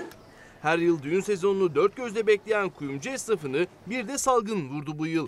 Bir de altın fiyatları yükseldi. Düğünlerde adetten de çeyrek altın alınırdı ama onun yerine gram hatta gramı bir dahi alamayanlar yarım grama yöneldi. Evet aynı şekilde yarım grama yöneldi. Kuyumcular fiyatları görenlerin en düşük fiyatlı hediyelere yöneldiğini söylüyor. Düğünler yapılmaya başladı. Hediyelik altın alacaklar. Fiyatları görünce çeyrek altın yerine gram altına yöneldi. Hatta onu bile pahalı bulup yarım gram alanlar var. Bugün itibariyle Cumhuriyet altını 2650, yarım altın 1300, çeyrek altında 650 TL'den satmaktayız.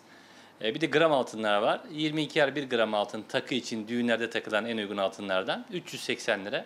Yarım gram altında 190 liradan satmaktayız. Şu an için pek bir yoğunluk olduğu söylenemez. Fakat inşallah bu 1 Temmuz'dan itibaren düğünlerin açılması beraber bir e, alışveriş bekliyoruz açıkçası. Efendim ekonomi haberlerine geçiş yapacağımızı söylemiştik. Şu anda bir misafirimiz var.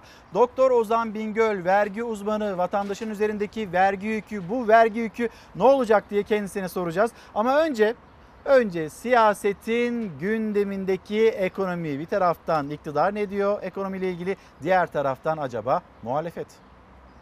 2020'yi inşallah bir kez daha herkesi şaşırtan bir büyüme oranıyla kapatacağız. Bütün milleti faize mahkum ettiniz. Bu milleti bankalara borçlandıranlar tek kazananın da bankalar olduğunu görecekler. Cumhurbaşkanı ekonomide yıl sonu tahminini şaşırtan büyüme olacak diye yaptı. Olumlu bir tablo çizdi ama Saadet Partisi lideri Karamollaoğlu tam tersi karamsar bir tablo.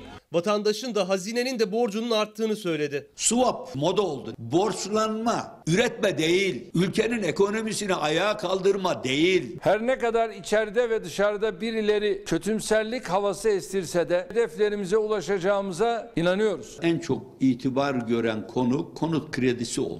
Bir sene ödemesiz, aylık yüzde altı küsur faiz. İnşaat sektörü akıl almayacak bir performans sergiledi. Düşük gözüken taksitler ödenemeyecek noktaya geldiğinde göreceğiz. Haziran ayı ile ilgili ilk veriler bu doğrultuda ümit verici gelişmelere işaret ediyor. Temmuz ayı ile birlikte çok daha büyük bir sıçrama içine gireceğimizden şüphe duymuyoruz. Cumhurbaşkanı il başkanlarıyla telekonferansla buluştu. Ekonomi mesajları gibi parti içine dair de mesajları vardı. Başarılarımızı elbette kendi çabamızla elde ettik. Ama kaybettiklerimizin de sorumlusu biziz. Bu kayıpların sebebi rakiplerimizin mahareti değil, kendi beceriksizliğimiz veya hatalarımızdır. AK Parti'den kopup kendi partilerini kuran Babacan ve Davutoğlu'na ise isim vermeden gönderme yaptı. Yolunu şaşıranlar, kibrine esir düşenler, hırsını, aklının, benliğinin, davasının önüne koyanlar dışında AK Parti ailesinden tek bir ferdin bile eksilmesine gönlümüz rıza göstermez.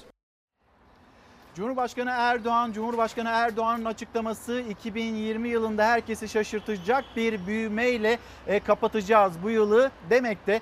E, Doktor Ozan Bingöl, vergi uzmanı. Ozan Hocam günaydın. Günaydın. Hoş geldiniz. Kusura bakmayın biraz sizi sıkıntıya soktuk. Sizin de yükseklik korkunuz varmış. Ben onu bilmiyordum. O kadar yakınız, arkadaşız ama ben yükseklik korkunuz olduğunu bilmiyordum hocam. Evet. Şimdi diyor ki Cumhurbaşkanı yani Almanya ikinci çeyrekte %10 küçülecek. Hani bunu açıklarken bir yandan Türkiye, Türkiye'de böyle hani dünyadaki pek çok ülke gibi şartlar durmuş iken 2020 yılında herkesi şaşırtacak bir büyümeyle kapatacağız biz. Ekonomide işler yolunda cümlesini kurdu ve dün yine siyasette çokça konuşuldu. Siz ne dersiniz? Öyle mi göstergeler acaba? Şimdi tabii e, TÜİK'in açıkladığı verilerle birlikte değerlendirdiğimizde kapatabiliriz tabii. Söylediği doğru olabilir Sayın Cumhurbaşkanı'nın. Gerçekleşebilir de. E, ancak tabii burada e, İlker Bey rakamlar şöyle e, sonuçlar doğurur bize. Elimizde birkaç rakam varsa biz bu rakamların e, karesini, karekökünü alıp, kübünü alıp, toplayıp, çıkartıp, çarpıp çok farklı sonuçlara ulaşabiliriz. Bu nedenle e, istatistiklerde şöyle bir Çok özdeyiş farklı vardır. sonuçlar derken istenilen sonuçlardan mı E bahsediyorsunuz? tabii hangi sonucu isterseniz o sonuca ulaşabilirsiniz. Ama bu gerçekte de böyle midir? İnip e, vatandaşın mutfağına bakmak gerekir. Burada vatandaşın mutfağında asıl mesele, kafa yorulması gereken, çözüm bulunması gereken asıl mesele vatandaşın mutfağında et mi kaynıyor, dert mi kaynıyor? Asıl kafa yorulması Sizin gereken. gözleminizde? Benim e, gözlemim e, ya da e, vatandaşlarla iç içe olduğumuzda gözlemimiz zorlu bir süreçten geçti vatandaşlar ve yıllarca bu ülkeye vergi ödeyen vatandaşlar pandemi sürecinde bu vergilerin karşılığını tam olarak da alamadılar. Benim gözlemim bu kadar. Yani devlet her zaman daha önceki yaptığımız programlarda da söyledik. Devlet her zaman kâra ortak olmaz. Yeri geldiği zaman zarara da ortak olur. Üzüntüye de ortak olur. Bu nedenle bu dönemde daha fazla vatandaşın devletten beklentisi vardı. Karşılanmadı gibi. Şimdi Berat Albayrak açıklaması dünyanın üzerinden kamyon geçerken bize belki de motosiklet çarptı diyeceğiz diyor. Yani değerlendirmesi bu şekilde. Kıyamet tellallarını hüsrana uğratacak açık e, bir tablo ile kapatacağız e, demekte Cumhurbaşkanı Erdoğan ki dün yaptığı açıklamada da büyüme rakamlarıyla şaşırtacağız diyor. Mayıs ayı itibariyle ekonomi dipten döndü. Mesela yine aynı kabine içinden hükümetten Sanayi Bakanı'nın Mayıs ayı ile ilgili değerlendirmesi bu şekilde. Yani ekonomi dipteydi biz dipten döndük demekti ama bugüne kadar da kimse o şekilde tarif etmemişti ekonominin sıkıntısını. E, dünyanın en iyi 10 ekonomisinden birisi olmaya da çok yakınız dedi yine bu cümlede Cumhurbaşkanı Erdoğan'a ait. Siz bu cümleler içinde hangisine daha yakın duruyorsunuz? Şimdi e, Sayın Bakan'ın, Sayın Hazine ve Maliye Bakanı'nın e, bir- birkaç gün, birkaç hafta önce yaptığı bir açıklama vardı. Bu koronavirüsle mücadele paketinin de 252 milyara ulaştığını söylemişti. E şimdi vatandaş şunu şunu soruyor o zaman. Bu 252 milyar nasıl bulundu İlker Bey? Bu 252 milyar kaynak nereden sağlandı? Çünkü 2020'nin ilk 5 aylık, 4 aylık vergi toplamına ya da ilk 3 aylık vergi gelirlerine baktığımızda zaten bu kadar para yok. İlk 3 aya baktığımızda. Pandeminin yoğun yaşandığı dönemlerde. E yoksa nasıl var öyle bir kaynak? İşte burada şunu sorması. Bir çarpan etkisi var onun biliyorsunuz Ozan Bey. Çarpan- Yani çarpan etkisiyle 600 milyar lira belki de yine bir açıklamada 700 milyarı da bulabilir. Yani çarpan etkisini bilmiyorum ama çarpılanlar vatandaşlar bu anlamda. Yani bu virüsle mücadele ederken çarpılanlar vatandaşlar. Nasıl çarpılıyor vatandaş? E, vatandaş e, devletten beklediği desteği göremediğini düşünüyorum ben. Çünkü öncelikle şunu bilmesi gerekir vatandaşın. Şeffaf bir ekonomide, şeffaf bir ekonomide 252 milyarın nasıl bulunduğunun, bu kaynağın nereden yaratıldığının, hangi metodolojiyle hesaplandığının vatandaşa açık, şeffaf olarak açıklanması gerekir. Aksi takdirde yani aslında bundan daha önemli bir sorun var. Biz 252 milyar değil 300 milyar da olabilir, 500 milyar da olabilir. Asıl soru şu, burada sorulması gereken soru şu.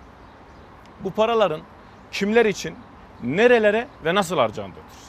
Yani 252 milyar harcamış olabiliriz gerçekten. Onu belli bir imtiyazlı gruba harcadıysak ya, ya da belli bir sermaye grubuna kredi, teşvik gibi harcadıysak 252 milyar gerçekten de harcanmış olabilir ama vatandaşa yansımaz. Yani vergiyi tabana yaymak gibi düşünmek gerekir. Hep öyle bir söz söylenir son Nereye dönemde. yayılıyor ama? E, vergi tabana yayılıyor zaten. Vergi zaten tabanda artık vergiyi tavana Ama artık yayma hani ne aşamasına olması geçmek. gerekiyor? Vergiyi tavana geliri tabana yayma aşamasına geçmemiz gerekir İlker Bey. Yani burada 252 milyarın kimlere, nerelere ve nasıl harcandığı bu üç soru çok önemli. Yani 500 milyar da harcanabilir.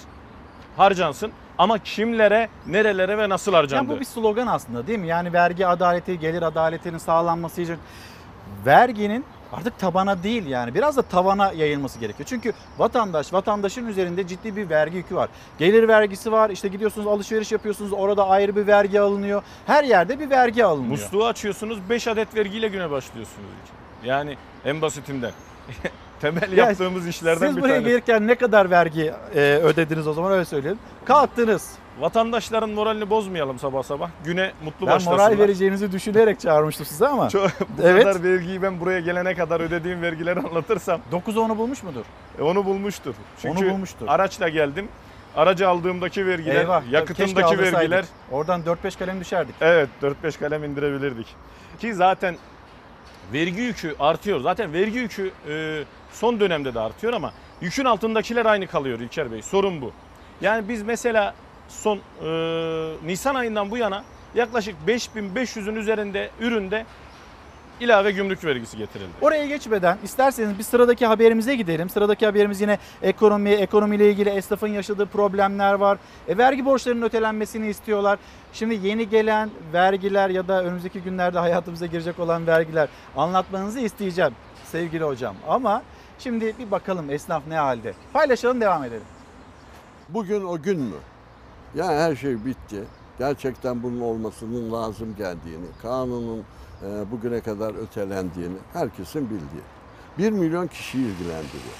Esnaf nefes alıp verirken, soğuklanırken bile strese girmiş vaziyette. Esnafız ama şu durumda esnaf olmaktan çok şikayetçiyiz. 3 aydır 4 aydır biz siftahsız kepenk kapatıyoruz. Bu nereye kadar dayanacak? Bir de artı çıkarıyorlar artı. Küçük işletmeler için 1 Temmuz itibariyle yeni bir dönem başladı. Bundan böyle 50'den az çalışan olan işletmeler iş yeri hekimi ve iş güvenliği uzmanı bulunduracak. Bu da salgın nedeniyle zor günler geçiren esnaf için yeni bir maliyet demek. İş yerinde bir işçi bile çalışsa iş yeri hekimi olması zorunlu. Bunun için işveren işçi başına 77 lira ödeyecek. Şu anda zaten kötüyüz. Ee, Bir daha öyle fa- fazladan para verecek halim yok ki benim. İş yok diyorum. İnsanlar mal aldı, borçlarını ödeyemiyorlar. Yeni yeni yükler yerine. Yani şimdi esnaf eski günlerine geri döndü. Öyle mi Evet. zannediliyor? E Vallahi yani bu herkes biliyor ki eski günlerine dönülmedi. Bu böyle kısa dönem içerisinde de dönülmez. İlker Karagöz'le Çalar Saat'e konuşan TESK Başkanı Bendevi Palandöken esnafın faturaları prim borçlarını bile ödeyemediğini söyledi. Erteleme istedi. Esnafa bir yük binecek. yükün bilmesiyle değil, morali bozuk zaten. Şu anda Esnaf mümkün değil de- diyorsunuz zaman. mümkün değil, uygulanamayacak veya tutamayacaklar. Bir de cezalarını e, bunların ödeyecek halleri yok. İnsanları tedirgin etmekten başka bir şey değil. Bu ne Savaş- olacak yani? Önümüzdeki yıla teyir edilse. Bir, bir önümüzü görebilsek. Esnaf salgın döneminde ayakta durabilmek için kredi aldı. O biraz olsun nefes oldu ama şimdi onu da geri ödeme zamanı. İşletmeler şimdi kara kara işin içinden nasıl çıkacağını düşünüyor. Talepleri borçların ertelenmesi ve yeni destek paketleri. Esnafın ayakta kalması. Eğer e, siz esnafın her kapanan kepenkte en az bir aileyi bir kere 5 kişilik bir nüfus olarak hesap ettiğiniz zaman yakınlarıyla birlikte çal 10 kişi aç kalacak. Bu dükkanların açık kalmasının çok basit tedbirlerle ayakta kalması sağlanacak. Yani devlet karşılıksız her esnafa en azından iş yeri e, dükkan kirasına e, destek olursa, devletin alacağı stopaj vergisini kaldırırsa, vermiş olduğu kredileri bir yıl do- dondursa, biz 3 ay diyoruz, 3 ay sonra tekrar aynı şeyleri söyleyeceğiz. Devlete vergisini tam olarak ödemiş esnafa da geri dönüşsüz nakit desteği istedi Palan Döken. Süreçte en büyük zorluğu yaşayan özellikle restoran ve kafelerin durumunu örnek gösterdi. Bir önümüzü görelim. Kapalı dükkanla şimdi açılan müesseseler, insanlar gidip restoranda, lokantada, kahvehanede veya pastanede ilişkilerini o kadar sınırlı tutuyorlar ki. Yani 10 masalık yerde 2 masa yok. Ozan Bingöl'e sorularınız olursa elimden geldiğince onları da yöneltmeye gayret edeyim. Mesela Mehmet Bey, Mehmet Azap Bey Instagram'dan yazmış. Diyor ki Ozan Hoca'ya sorar mısınız devlet memuruna verilen maaşlar vergi dilimine girdi mi? Girdi mi? E, devlet memurlarında iki tür vergileme var. E, Sayın Naci Abal'ın yaptığı bir düzenleme vardı. Bundan e, 6-7 yıl önce yaptığı bir düzenleme vardı. Devlet memurlarının bir kısmı eski sisteme göre bir kısmı yeni sisteme göre vergilendiriliyor. Ama her ikisi de e, belli vergi dilimlerini açtığında onlar da vergi dilimine giriyorlar. O dönem dolaysız vergileri biraz daha yüksek göstermek için e, yine makyajlama yapıldı. Yani devlet memurlarına e, para verildi, vergi dilimine sokuldu, tekrar alındı. E, Böylece dolaysız vergi oranımız biraz daha yükseldi ama devlet memurları da vergi dilimine giriyor tabii ki. Peki mesela asgari ücretli hani aldıkları para belli, hayat zor, geçinmeye çalışıyorlar. Ya buradan vergi alınmasa olmaz mı? Ya da bunun bir formülü bulunamaz mı? E, Zaten asgari ücretlinin e, nasıl geçinebildiğinin bilimle izahı mümkün değil İlker Bey. Yani ben onu izah edemem. Yani onu bence hiçbir fizik kanunu, matematik kanunu da izah edemez. Hele İstanbul'da, Ankara'da, büyük şehirlerde. Ama e, Thomas Piketty'nin de yazdığı bir kitapta, Kapital kitabında şöyle bir ifadesi var. E, dünya ülkelerinde, sadece Türkiye'de değil, dünya ülkelerinde en zengin yüzde birlik kesim o ülkenin ekonomik, siyasi, politik güçlerine, yön, e, politik alanlarına yön, verebe, yön verebilecek güçtedir diyor. Yani e, biz bu anlamda o yüzde birlik kesimden geri kalan yoksul için, e, geri kalan işçi, memur, emekçi, çiftçi için vergi politikaları üretmelerini bekliyoruz. Ki e, bu vergi sistemi ya da bu sistem burada değil dünyada da böyle. Bu vergi sistemi böyle devam ettiği sürece işçinin, emekçinin, çiftçinin, memurun payına yoksulluk, o imtiyazlı grubun payına tüketemeyecekleri kadar varsıllık düşecektir. Biz de o varsıl kesimden yoksullar için vergi politikaları üretmelerini beklemeye devam edeceğiz maalesef. Peki şimdi esnaf konusuna geri dönersek dün burada yine konuştuk. Ya o inanılmaz bir e, ağır süreç geçirdiler. Mart ayının ortasından bugüne kadar yavaş yavaş dükkanlar açılıyor. Gerçi 1 Haziran itibariyle açılanlar var. Bir kısmı öyle oldu. 1 Temmuz itibariyle yine e, faaliyetlerine başlayanlar var. E, bu süre içinde para kazanmadılar. Yani önlerine esnaf kredi destekleme hani bir kredi sunuldu. Ama bu kredilerin ödenebilmesi için yine o dükkanların çalışması gerekiyor. E, kira var dedik, stopaj var dedik. Devletin hani on, almayabileceği belki vergiler var.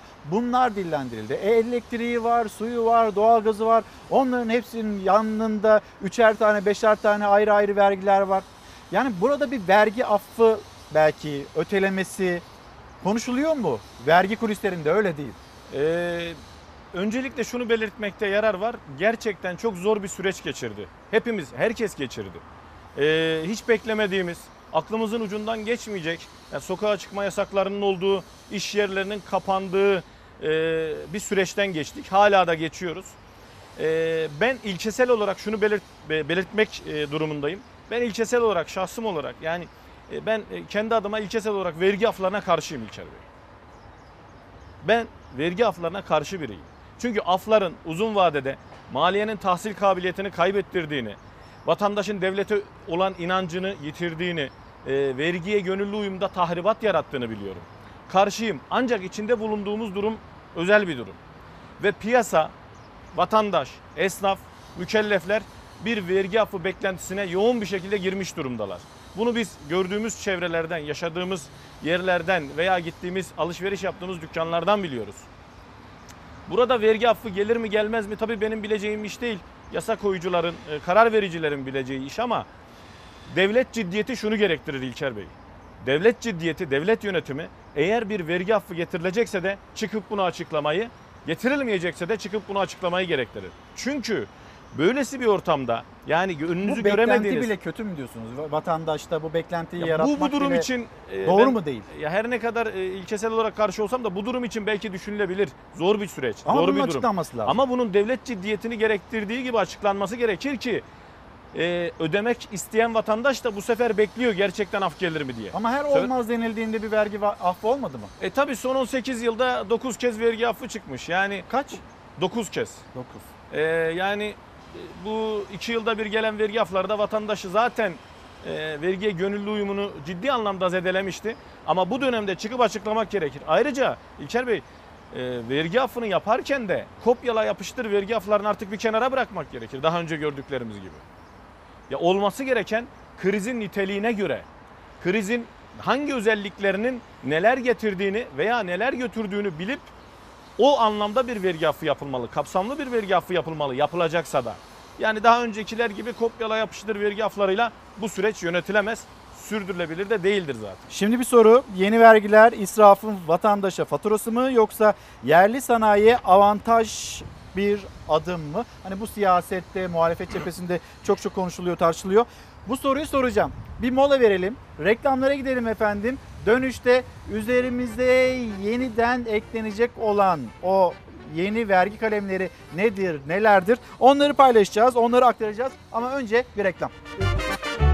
Efendim Doktor Ozan Bingöl'le konuşmaya devam edeceğiz ama biliyorsunuz bir işte konutta ya da ne bileyim tatile gitmek istediğinizde, otomobil almak istediğinizde bir kredi kampanyası yapılmıştı. Şimdi o kredi kampanyasından sonra daha önce bu düşük faizli kredilerden faydalanamamış olanlar onlar da bu krediden, bu kampanyadan faydalanmak istiyorlar ama bankacılık e, denetleme kurulundan gelen açıklamalar onların istekleri yönünde değil maalesef. Hukuken yapılamaz deniliyor.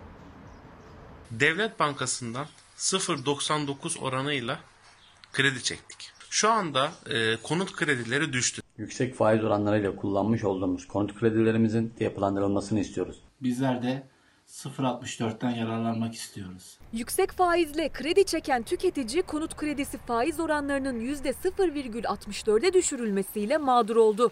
Onlar faiz oranının yeniden yapılandırılması için bankaların kapısını çalarken uzmanlar mahkeme yolunu gösterdi. Türkiye Bankalar Birliği ise konut kredisinde yapılandırma mümkün değil diyerek tüm kapıları kapattı. Ancak bu açıklama hukuki tartışma başlattı. Bankalar Birliği'nin tüketicilere mahkemeye gitmeyin demesi de tüketicileri bence yanlış yönlendirme. Mahkemeye başvurabilirler. Oradan çıkacak sonuç tüketici kanununa uygun olacaktır. Konut kredisi faiz oranları Aralık 2019'da %0,99'du. Ocak ayında %0,79'a indi. Pandemi döneminde hem yavaşlayan ekonomiyi canlandırmak hem de tüketicinin alım gücünü desteklemek amacıyla faiz oranları %0,64'e kadar indirildi. Bu ev almak isteyenler için cazip bir fırsattı ancak öncesinde yüksek faiz oranıyla kredi alanlar için mağduriyet yaşattı. Bu krediyi 0.99'dan kullanmış ve 99 bin lirada faiz tahakkuk etmiş bir tüketici var. Ertesi gün bir başka tüketici gidip bunu 0.64'ten kullanıyor. Arada 35 bin liralık bir fark var. Ünal Cerit o mağdurlardan sadece biri birkaç ay önce %0,99 faiz oranıyla 190 bin lira çektiği kredinin geri ödemesi toplam 328 bin lira. Eğer yeni faiz oranıyla kredi çekmiş olsaydı 263 bin lira ödeyecekti. Yapılandırdığımda yaklaşık 65 bin TL kâra geçiyorum. Krediyi kullanırken Banka memurları düşük faizlerden yararlanabileceğimizin teminatını verdiler. Başvuru yaptığımızda bize dediler ki bu konut kredileri sizin için geçerli değil. Birçok mağdurun umuduna gölge düşüren Türkiye Bankalar Birliği oldu. Ödemesi devam eden konut kredilerinde yapılandırma talep etmenin yasal olarak mümkün olmadığını, bankalarında hukuken yapılandırma yoluna gitme zorunluluğu bulunmadığını açıkladı. Açılacak davaların husumete, gereksiz emek ve zaman kaybına yol açacağını, masraf ve avukat vekalet ücreti ödenmesine neden olacağı uyarısını yaptı. Burada bir tehdit var. Kaybedeceğini nereden biliyorsunuz? Banka neden rıza göstermediğini makul bir şekilde açıklayamazsa mahkeme tüketici lehine karar verebilir. Tüketiciler korkmasın. Onları koruyan kanun var. Uzmanlar yine kanunları işaret ederek ısrarla mahkeme yolunu gösteriyor. Bir de geçmiş yıllarda aynı durum yaşandığında yapılandırma yapıldığını hatırlatıyorlar. Daha geçtiğimiz yıl faizler 0.99'a düştüğünde on binlerce tüketici kamu bankalarına müracaat etti. Bunu da yapılandırdılar. Türkiye Bankalar Birliği hukuki olarak bu mümkün değil diyor ama Aydın Ağaoğlu çok da yakından takip ediyor. Ya olur mu öyle şey? Burada bir haksızlık varsa bunun da mahkemeler süreci olur. Buradan da takip edilebilir demekte. Siz ne dersiniz? Bir de bu kredi kampanyası belki onu da konuşmak Tabii, gerekiyor. Ne dersiniz? Bu düzenleme ile ilgili, bu yapılandırma ile ilgili, bu beklentiyle ilgili vatandaşın Ee, ne diyeyim diyorsunuz? Yani aslında böyle bir böyle bir hak olduğunu düşünüyorsunuz. e, Dinliyorum şu.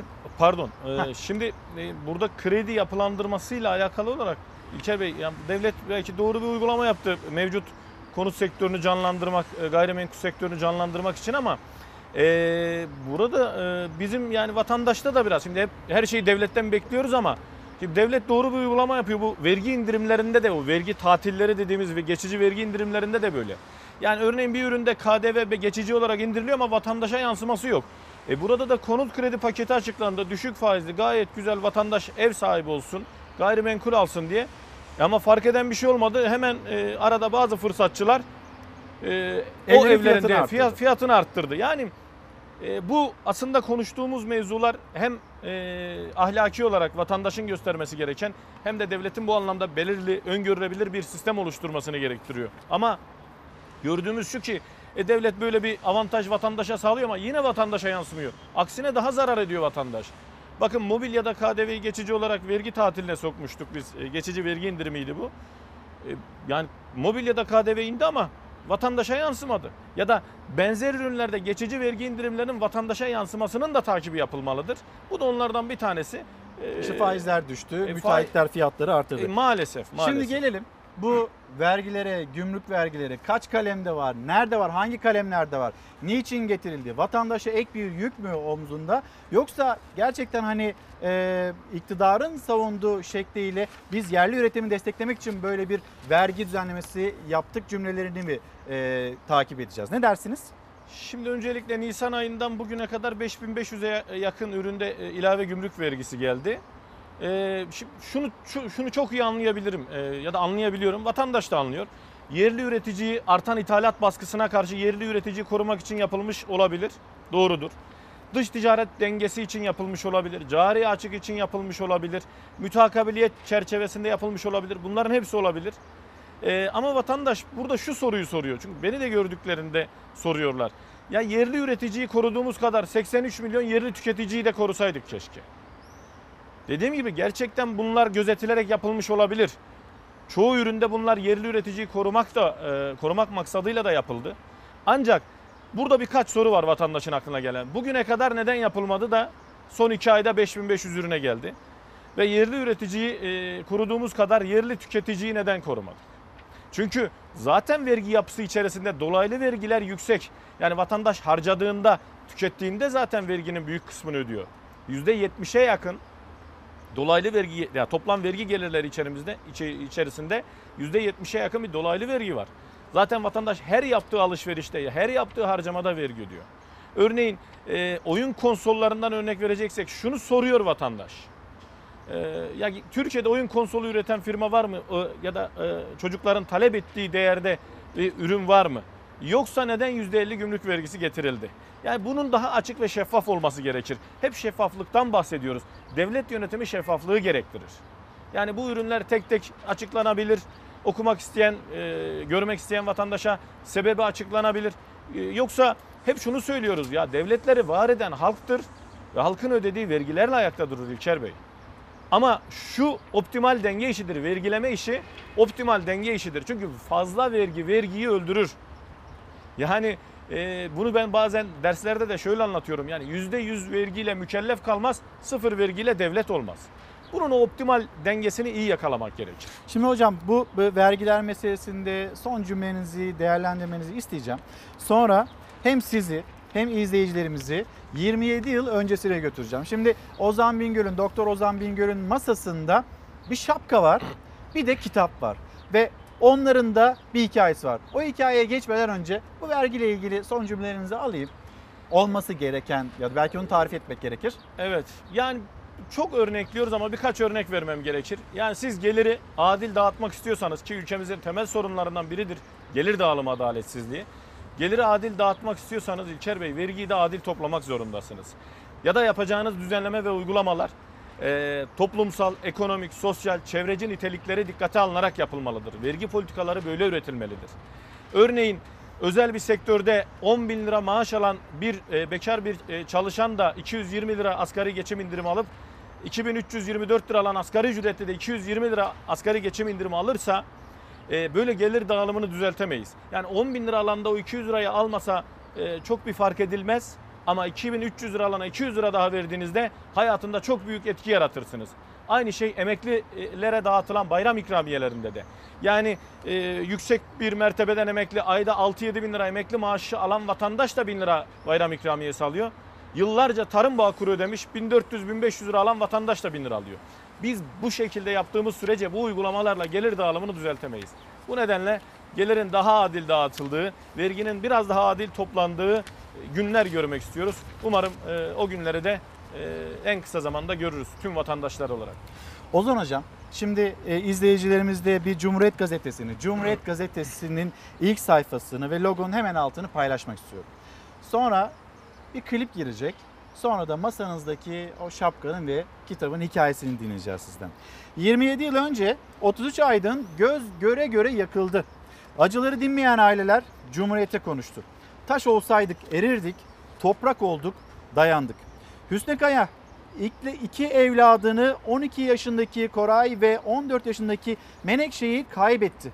Zeynep babası Metin Altınoğlu yitirdi. Yeter Gültekin eşi Hasret'i kaybettiğinde hamileydi. Hasret Gültekin Roni'yi göremeden genç yaşta katledildi. Birçok katliam davasında olduğu gibi bu davaya da adalet uğramadı. Hüsnü Kaya babaannemin bir lafı vardı. Taş olsaydım yavrum erirdim. Toprak oldum da dayandım derdi. Toprak olduk da bu acıya dayandık dedi.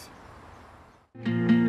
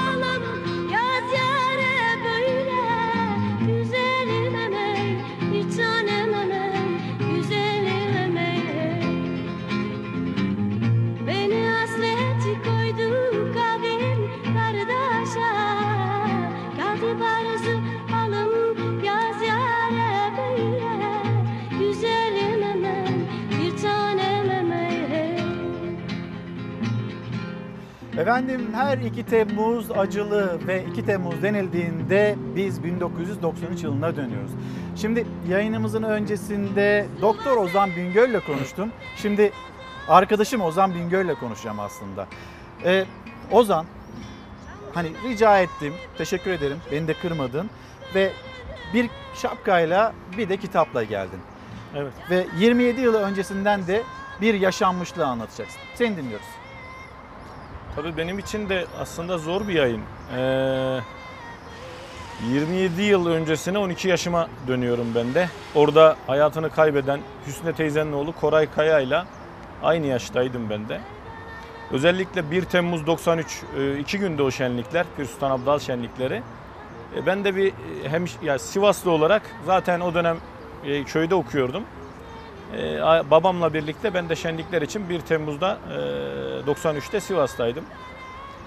Bu e, önümde olan Aziz Nesin'in kitabı ve Pir Sultan Abdal şapkası da e, 27 yıl 27 yıl önceden e, bana kalan hatıralar ve ilk defa bugün e, bakabildim, çıkartabildim. Çünkü e, tarihte maalesef e, çok kara bir leke Sivas. Şimdi orada bir imza var. Onu bir gösterebilir misin? Geleneksel Ee, Pir Sultan Abdal şap- şenlikleri e, diyor. Evet. Yani şapkanın üzerinde öyle bir Evet. figür var. Ve içinde E, burada e, 1 Temmuz akşamı bir konser oldu kapalı spor salonunda. E, bizim de çok yakın bir köylümüz olan 1 e, Temmuz 1993. 93 akşamında çok e, geniş katılımlı bir konser. Bütün oraya katılan sanatçıların yer aldığı bir konserdi. Muhlis Akarsu da bizim çok yakın bir köylümüzdü. E, Muhlis Akarsu'yu kuliste gördüm. E, ertesi gün öleceğini kimse e, bilemiyor tabii. E, işte Ozan Canıma sevgilerle Muhlis Akarsu diye imza atacak bir yer olmadığı için şapkanın içine atmıştı. Bu da e, 27 yıl önceden maalesef e, bize kalan biraz da anlatmakta güçlük çekiyorum. ellerin titreyerek de işte dokunuyorsun, göstermeye çalışıyorsun ve e, o kitap E, kitabın da işte Aziz Nesin'e imzalatmıştım. Bu ben de çocuktum kitabı. E, bunun da hikayesi şöyle. E, Buruciye Medresesi'nde öğleden sonra yazarlar kitaplarını imzalatıyordu İlker. E, ben de sıraya girdim. Aziz Nesin'in önünde birkaç Asaf Koçak karikatürümü çizmişti. E, karikatür kara kalem. E, Asım Bezirciler, Behçet Aysanlar, Uğur Kaynarlar, Metin Altıoklar e, Buruciye Medresesi'ndeydi. Biz de ayrıca bir de Aziz Nesin'e kitap imzalatmak istemiştim. E, tesadüfen 1 Temmuz 93'te bir olay yaşanmıştı. O olayın tam şahidiydim. Önümdeki e, bir e, genç bir arkadaş e, Aziz Nesin sıra ona geldiğinde elindeki kitapları fırlattı ve bir kargaşa oldu. Kargaşada ben de 12 yaşındaydım. Küçük olduğum için arada kaldım. Kitap da elimdeydi. E, kitabın biraz yıpranmış olması da o kargaşadan e, bana kitabı çıkmıştı. verebilir misin bir Ozan? Bana bir Ee, şurada da e, 1 Temmuz'da e, 93'te Aziz Nesin'in Şöyle göstermek istiyorum ben de izleyicilerimize. Aziz Nesin, ben de çocuktum 12 yaşında. Ozan Bingöl orada bir arbenin, arbedenin ortasında kalıyor. Evet. Ama yine de o imzayı da almış Aziz Nesin'den. Ozan Bingöl'e başarılar 1 Temmuz 1993 tarihi. Türkiye için, herkes için, aileleri için çok zor bir tarih. 2 Temmuz tarihi. ya tabii çok zor, e, çok tarifsiz bir acı. E, biz bir de o bölgede yaşıyoruz. Yani o oralıyız biz. E, 2 Temmuz'daki olaylara çok yakın olarak hani birebir orada değildim ama 1 Temmuz'u çok iyi hatırlıyorum. 2 Temmuz'da yaşananları çok iyi hatırlıyorum. E, yani gerçekten orada e, sadece insanlar yanmadı. Yani ben hep söylüyoruz. Madımak aslında ben o yaşıma kadar madımak bizim o yörede yetişen bir bitki ve o bitkiden e, yapılan bir yemeğin adıydı. E, artık o tarihten sonra maalesef e, kara bir e, acının e, adı oldu. E, ya bunları anlatmak ve e, konuşmak zor ama Hem teşekkür e, ederim hem de özür dilerim. Yani hani bir hatırayı paylaştın. Ama bence bunun duyulması ve bilinmesi de gerekiyordu. Ee, ve paylaştın hem benimle hem izleyicilerimizle Çalar Saat'te teşekkür ederim. Son olarak şunu söyleyelim tabii. Orada insanların e, türküleri, Hasret'in dizeleri, Metin Altıok'un şiirleri, e, Asaf Koçak'ın çizimleri, insanların fikirleri de yandı. Hatta bana bu şapkayı imzalayan Muhlis Akarsu'nun ertesi gün e, öleceğini bilmeden imzalayan Muhlis Akarsu'nun bir türküsü vardır.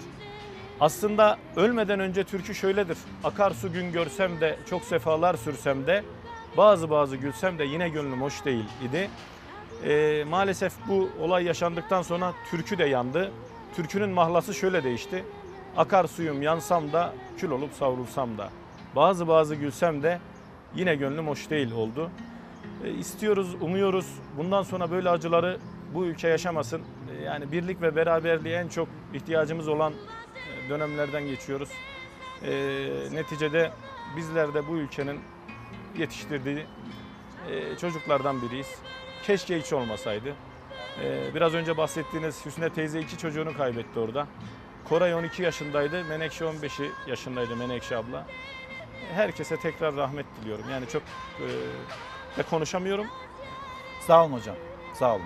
Teşekkür ederim. Bir, bir, bir kulak verelim. Güzelim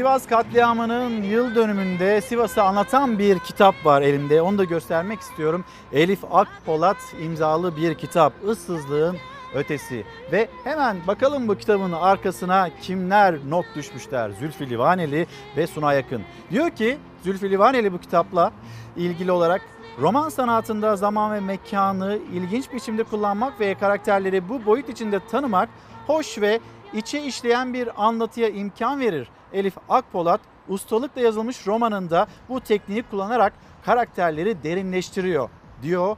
Yine usta bir isim, usta bir yazar, gazeteci Zülfü Livaneli Elif Akpolat'ın Issızlığın Ötesi kitabını böyle anlatıyor bizlere ve okuyucularına. Devam edeceğiz ve bir de kıdem tazminatı diyeceğiz. Köprüler, yollar, havaalanları bunlara örnek. Ee, Bunları yapan şirketlere e, belli sayıda işte geçiş garantisi, ödeme garantisi veriliyor. Devlet şirketlere e, ödeme garantisi vereceğine, işçilerin emeğinin, alın terinin ve kıdem tazminatının tabii ki güvencesi olmalıdır. Disk Başkanı Arzu Çerkezoğlu kıdem tazminatı tartışmasında hazineyi işaret etti. Köprü ve otoyollarda özel şirketlere verilen geçiş garantisine örnek göstererek aynı garantinin işçinin tazminat hakkında da verilmesi gerektiğini savundu. Sorunun iş kanunundaki basit bir değişiklikle giderilebileceğini dile getirdi. yürürlükte olan 1475 sayılı iş kanununun ilgili maddesidir. O ilgili maddeye birkaç sözcük ekleyerek bütün işçilerin bir gün bile çalışsa yani bir yıl koşulunu da ortadan kaldırarak ve istifa hali de dahil olmak üzere kıdem tazminatı alabileceği bir düzenleme yapılabilir. İşveren sendikaları, işçi sendikaları gelin bir araya. Bu konuyu kendi aranızda halledin. Cumhurbaşkanı Erdoğan işçi ve işverene böyle seslendi. Ama işçi zaten kapıyı kapattı değişikliğe. Böyle bir talebi yok. Hükümetin kıdem sistemindeki değişiklik gerekçesini Disk Genel Başkanı Arzu Çerkezoğlu da samimi bulmuyor. En son Hazine ve Maliye Bakanı yeni ekonomik programı sunarken BES'e entegre bir kıdem tazminatı fonu kuracağız ve böylelikle çok önemli bir kaynak oluşturacağız diyerek aslında bunu açık bir biçimde ifade etti. Yani kıdem tazminatı fonu tıpkı işsizlik fonu gibi hükümet tarafından amacı dışında e, ve hükümetin çeşitli ihtiyaçları üzerinden kullanılacaktır. Zaten e, amaçlanan da budur. Kıdem tazminatı tartışmasının başrolünde işçiler var ve işçiler iki türlü mağduriyet yaşıyor. Birincisi işveren iflas gibi gerekçelerle işçisine tazminat ödemiyor. İkincisi işçinin istifa ettiği zaman tazminat alma hakkı yok. Disk de bu mağduriyetlerin giderilmesi için kıdem fonu yerine hazine garantisi olması gerektiğini savunuyor. Yani devlet işçinin garantisi olmalıdır diyor. Diskar araştırmasında da işçilere soruldu kıdem tazminatı konusu. Sendikalı işçilerin %58,3'ü fona kesinlikle karşı. Olumlu bulanların oranı ise %17,8. Çerkezoğlu paranın yine işçiye yaramayacağını işsizlik fonu üzerinden verdiği örnekle savundu. Şu an hali hazırda da işsizlik sigortası fonunun nasıl kullanıldığına baktığımızda bunun bir örneğini görüyoruz. İşsizlik sigortası fonu Türkiye'de neredeyse bir işveren fonuna dönüşmüş durumda. Türkiye Gazeteciler Sendikası da kıdem tazminatı ile ilgili açıklama yaptı. Konunun tartışmaya açılmasını kabul edilemez buluyoruz. Ülke ekonomisindeki olumsuzlukların faturası çalışanlara ödetilemez denildi.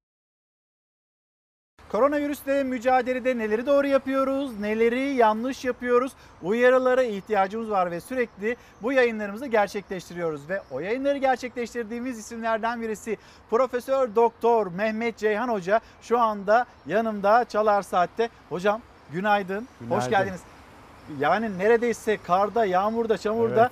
her koşulda yayın gerçekleştirdik. E bir de güzel havada gerçekleştirelim. Doğru Yine güzelmiş sizi- burası gerçekten. Aslında güzelmiş. Güzel, güzel, Yine güzel. değerli cümlelerinize ihtiyacımız var. Olun. Uyarılarınıza ihtiyacımız var. Ama siyasetin konuştuğu bir başlık sosyal medya, sosyal medyaya bir denetim gelecek mi, gelmeyecek mi, ne olacak? Bununla ilgili bir haberimiz var. O haberimizi hazırladık. İşte Hürriyet gazetesi manşetinde sosyal medyaya yasa geliyor. Cumhurbaşkanı Erdoğan'ın dünkü sert cümlelerinden sonra daha doğrusu sosyal medyada yürütülen, yürütülmeye çalışılan o linç kültürüne artık bir yerde dur denilmesi gerekiyor. Bir siyasetçinin evladı, dünyaya yeni gözlerini açmış bir bebek ve yine bir siyasetçinin eşi, Cumhurbaşkanının kızı ve onun üzerinden kurulmaya çalışılan ahlaksızca cümleler sosyal medya ve sosyal medyanın ne kadar çirkinleşebileceğini, çirkinleştiğini gözler önüne serdi. Ama bu konu sadece bu boyutuyla değil, bir yandan da özgürlükler boyutuyla da ele alınmak durumunda.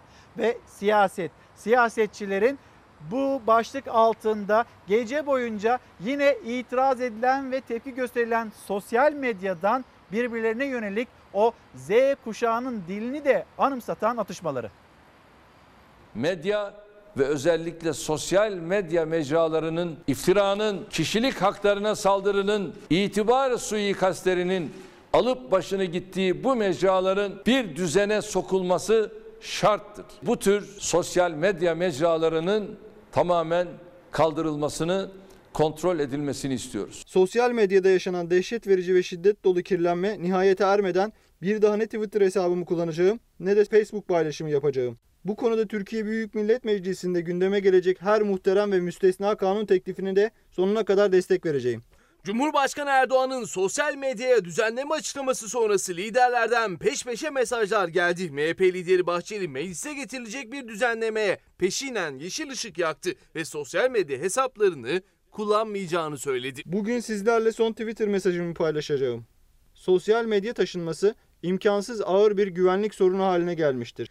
Cumhurbaşkanı Erdoğan'ın açıklamasıyla başladı siyasette sosyal medya polemiği. Liderler Erdoğan'ın açıklamasına sosyal medya üzerinden yanıt verdi. Niçin YouTube? Niçin Twitter? Dark'ın son sezonunu bitiremeden Netflix'i kapatırsan vallahi gücenirim Sayın Erdoğan. Aman Meral Hanım şimdi hırsından spoiler verir. Muhalefet liderlerine Cumhurbaşkanı Erdoğan'ın resmi Twitter hesabından yanıt geldi. O mesajda onlar dizi izleyip film çevire dursun, biz hizmet edip tarih yazmaya devam edeceğiz denildi. Liderlerin sosyal medya atışması sürerken MHP Genel Başkanı Devlet Bahçeli bir daha sosyal medya hesaplarını kullanmayacağını duyurdu. Sosyal medya güvenlik sorunu haline geldi dedi. Hatta sosyal medya terörü ifadesini kullandı. Sosyal medya dipsiz bir kuyuya, izan ve insaf tanımayan mayınlı bir platforma dönüşmüştür. İnsan şerefine, insan namusuna, insan haysiyetine envai çeşit saldırganlığı provoke eden sosyal medyanın bu haliyle varlığı akla, ahlaka ve insani değerlere tamamen aykırıdır. Sosyal medya terörü insan ve toplum huzuruna kastetmektedir. Bahçeli'nin Twitter üzerinden son mesajlarımı paylaşacağım açıklaması sonrası İyi Parti'nin resmi hesabından sıra sizde Sayın Erdoğan paylaşımı geldi. Siyasilerin sosyal medya üzerinden atışmaları gece boyu devam etti. Efendim şimdi e, bakıyoruz etrafımıza. Çarşıya, pazara bakıyoruz. Nerede dikkatliyiz, nerede dikkatsiziz. Biraz böyle dün hani sizi aradım, sordum ve dediniz ki o inanılmaz her yerde hata yapıyoruz. Hocam sizi dinliyoruz. Bizi uyarmanız gerekiyor tekrar. Evet yani e, bir defasında çok zor bir iş değil bu. E, temelde iki kuralı olan bir tedbir bu. Bir tanesi maske, diğeri mesafe. Şimdi e, el hijyeninden hiç bahsetmiyorum bile. O mutlaka gerekli. Sadece koronavirüs için değil. Bütün mikroplardan korunmak için gerekli el temizliği. Ama işte bu maskeye karşı tabii uzunca bir süre kullandıktan sonra hatta bir yorgunluk, bezginlik başlıyor. Tabii bunda e, o insanlara verilen yanlış mesajların da rolü var. Yani iki hafta dişinizi sıkın tamam, e, işte Mayıs sonu bitiyor bu iş falan diye. İnsan kendini ona göre ayarlıyor ama şimdi biliyoruz ki artık bu öyle iki aylık falan bir konu değil. Rakamlara baktığımız zaman böyle işte bütün sadece biz değil, bütün ülkelerin bir yerlerde takıldığını görüyoruz. Biz binlerde takıldık. Birçok Avrupa ülkesi 100-400 arası rakamlarda takıldı. Bunun en büyük nedeni belirtisiz kişiler. Çünkü belirtisiz kişiler yaymaya, bulaştırmaya devam ediyor. Ama onları yakalamak, hastayı yakalamak kadar kolay olmadığı için e, yakalanamıyor yani çok zor. O yüzden e, en azından bunların işte etrafa bulaştırma potansiyeli yüksek olan gruplarını tarayıp bulmak lazım. Ve nitekim e, Sağlık Bakanlığı'nın da yaptığı işte bununla e, ilişkili çalışmalar var. O yüzden zaten test sayıları yükseliyor. Yani bu testlerin önemli bir kısmı o grupları yakalamak için yapılıyor ama kolay değil. O yüzden bir süre biz buna alışacağız. Yani, Yolunda gidiyor mu hocam? e, yo- yolunda Ya da beklentiler çok mu gitmediği- yüksek tutuldu? Tabii yani yolunda gitmediği e, aslında belli. Nedeni şu, e, üç tane yanlış öngörü oldu bunun nedeni. Bir tanesi işte e, bu belirtisiz vakaların ne oranda hastalığı yayacağı hesaplanamadı. Herkes hastaları yakalarsak, işte onların etrafını da izole edersek bu iş bitecek diye düşündü. Ama gördük ki öyle değil. Örneğin Çin'de yapılan bir çalışmada şu andaki bulaşların %79'unun bu kişiler tarafından olduğunu gösterdi. Onları yakalayıp izole etmediğimiz sürece bunu sıfırlara falan indiremiyoruz. Azaltabiliriz belli bir oranda ama öyle çok düşük değerlere indiremiyoruz. İkinci yanlış öngörü bu sıcağın etkisi oldu. Sadece bizde değil, yurt dışında da işte bunlar çok söyleniyordu. Biz ben baktım ben en son e, en ilk Nisan ayında, Nisan'ın başlarında demişim. E, Böyle konuşmayın, sıcağın etkisi olmayacak. Pandeminin kuralıdır bu. Pandeminin mevsimi olmaz. Sıcağın en sıcak dönemde de pikini yapabilir. Ve nitekim bu yanlış öngörü nedeniyle birçok insan işte e, bitti bu iş diye düşündü. Hatta devletler bile buna bakarak, bilim adamlarının bu yanlış öngörülerine bakarak havalar ısınınca yaz aylarında birdenbire tedbirleri önceden e, düşündüğümüzden daha hızlı kaldırmaya başladı. Tabii bu normalleşmenin ne kadar etkisi olacağını da öngöremedik. Çünkü bunun ne şekilde yapılacağı belli değildi. Fakat şimdi gördük ki normalleşme gerçekten çok olumsuz etkiliyor. Çünkü siz normalleşirken bir taraftan da halkın daha çok maske takması, daha çok mesafeye uyması lazım. Ama tem, tam tersi oldu. E, baktık ki halk daha az maske takmaya başladı, daha az mesafeye dikkat etmeye başladı. Dolayısıyla bu şekilde giderse eğer bunu çok düşük rakamlara kısa bir sürede indirmek mümkün değil.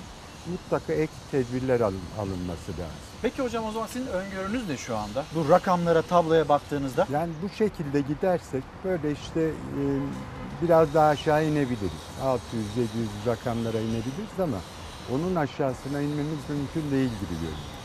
Onun aşağısına inmemiz için bazı ek tedbirler almak lazım. Bunları da ben hep söylüyorum. Yani ekonomiyi artık durduramazsınız. Halkı yeniden evlere kapatamazsınız. Yapılabilecek şeyler var bunları yapmadan. Örneğin kademeli mesailendirme. Herkesin aynı saatte işe gidip gelmemesi yani. Toplanmalara sınır koymak. Bu çok önemli çünkü görüyoruz ki bizdeki vakaların birçoğu böyle odaklardan çıkıyor. İşte bir taziye evinden 200 vaka çıkıyor. Bir nişan töreninden 100 vaka çıkıyor. Bir asker uğurlamasından 58 vaka çıkıyor. Bunlara sayı sınırları koymak lazım. Yani bir taziye evine en fazla 15 kişi girecek mesela aynı anda. Sonra onlar çıkınca temizlenecek, yeniden bir 15 kişi girecek. Bir asker uğurlamasına maksimum 20 ya da 30 kişi katılacak. İşte nedensiz bir araya gel- gelmeler yani arkadaş, akraba görüşmelerinde Yani o vedalar, 10 buluşmalar dersiniz. kıymetli olabilir ama şimdi Tabii. sırası değil, zamanı yani değil. şu anda normal günler yaşamıyoruz. Bunu kabul etmek lazım. Herkes mesela düğünler başladı şimdi. O düğünlerin eskisi gibi olmayacağını ben vatandaşın çok iyi anladığını sanmıyorum. Oyunlar, birbirine yaklaşmalar, mesafeyi bozmalar, maske çıkarmalar olmamalı. Çünkü her düğünden mutlaka bir şeyler çıkacak. Ve birkaç düğünden de bir süper bulaştırıcı girecek oraya. Çok sayıda vaka çıkacak. Bunu bu toplanmalar sırasında engellemek evet güç ama elimizde olan bir şey. Zaten yapmazsak da bunun aşağılara inmediğini göreceğiz zaten. Peki hocam mesela okullar, şimdi izleyicilerimiz eğer soru sormak isterlerse Mehmet Ceyhan hocamıza İlker Karagöz, Fox, Instagram adresim Karagöz İlker, Twitter adresim buradan bize ulaşabilirsiniz. Ee, başlığımız unutulmaz unutulmaz günlerden geçiyoruz. Şimdi hani böyle dikkatsiz davrananlar yüzünden veliler herkes endişe altında ama veliler hani çocuklarını okula gönderecekler. Evet. O okullar açılır mı, açılmaz mı? Hani burada da tereddütler var. Tabii bu çok e, Ya da aslında nasıl açılır? O andaki e, vaka sayılarıyla çok direkt ilişkili. Bakın şeyle baştan bir öngörümüz vardı bizim. Ben diyordum ki işte bu bulaşıcı e, yani e, tanı koymadığımız ama virüs taşıyan insan sayısı tanı koyduklarımızın 10 katı diyordum. İşte yüzde 20 diyen vardı, 30 diyen vardı ama dün Sayın Bakan'ın açıkladığı rakamlarla birebir ör- örtüştü. Onun verdiği rakamlar da 200 bin civarında virüs pozitif insan var Türkiye'de. Bizim yaptığımız modellemede de yani 10 katını alarak yaptığımız modellemede de tam 200 bin insan var. Bunun yarısı İstanbul'da, geri kalan yarısı da diğer şehirler. Bunlardan herhangi biri önlemini bozarak yani maskesini düzgün takmayarak e, ve sosyal mesafeye dikkat etmeden bir düğüne girdiğini düşünün. Ve e, bunların işte bir kısmı da ama kim olduğunu bilemiyoruz süper bulaştırıcı. Ve o süper bulaştırıcı birdenbire oradan 100 kişiye virüs bulaştırarak çıkabilir. Onun için herkesin kendi önlemini alması lazım.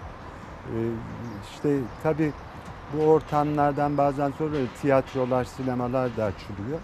Ne kadar hareket varsa, ne kadar sosyal mesafe bozuluyorsa, maske e, takmak ne kadar zorlaşıyorsa ortamda ve de yüksek sesle katılan kişilerin konuşma durumu varsa risk o kadar artıyor. Örneğin sinemada, tiyatroda mesafeli oturtabilirsiniz. İnsanlar maskesini çıkarmayabilir ve seyirciler konuşmayacağı için risk çok yüksek değil.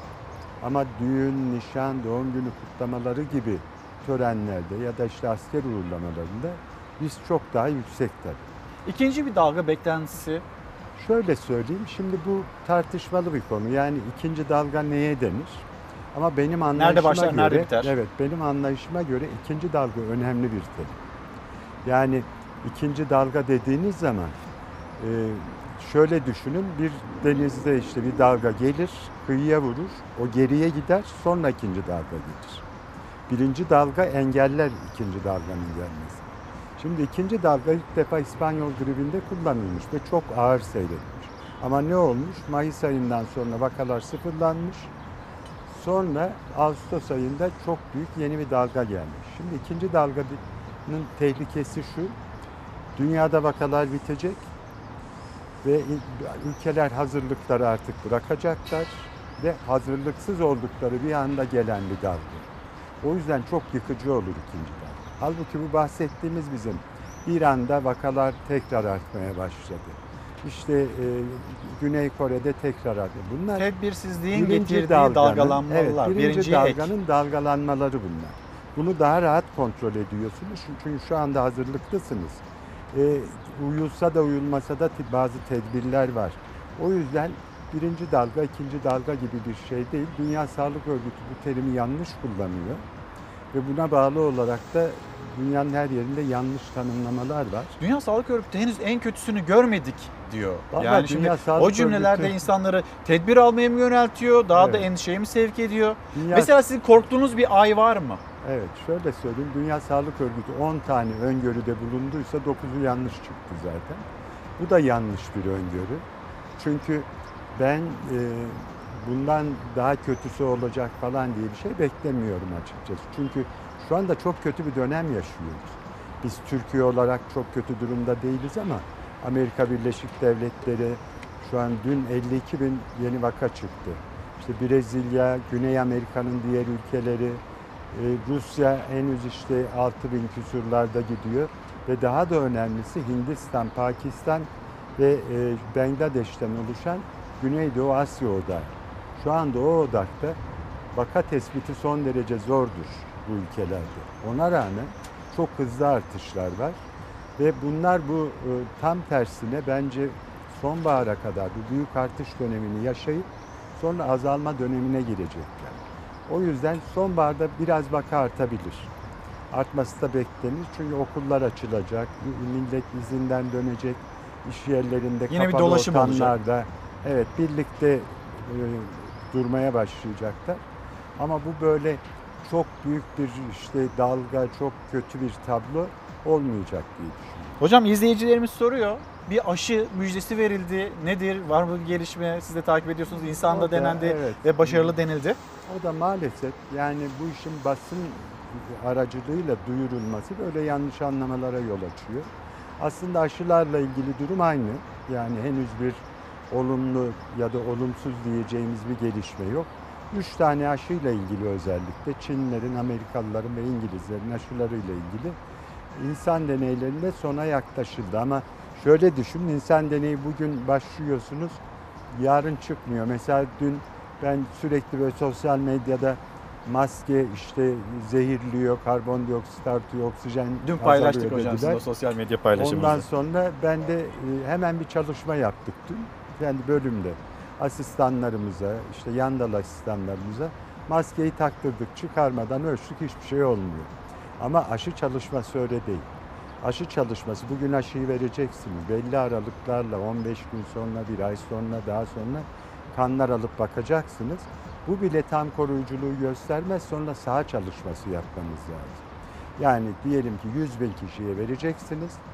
Bir 100 bin kişiyi de takip edeceksiniz aşısız. Karşılaştıracaksınız aşı koruyor mu, korumuyor mu?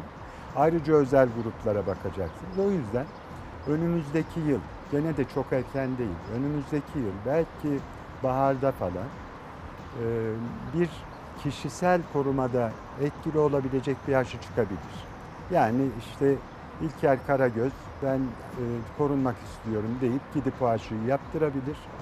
%50 bulaşmaz virüs, %90 da bulaşsa da ağır bir hastalık geçirmez. Ama salgını bitirecek yani dünya nüfusunu aşılayacak bir aşının bu kısa bir sürede yetişme olanağı yok denecek kadar düşük. Hocam çok teşekkür ederim. Çok Rica sağ olun. ederim. Kırmadınız, geldiniz ve güzel bir havada en sonunda yayın evet, yapabilme evet. imkanına kavuştuk. Tekrar teşekkürler. Sizi ben mesaiye uğurlarken hemen hızlı bir şekilde de reklamlara gidiyoruz.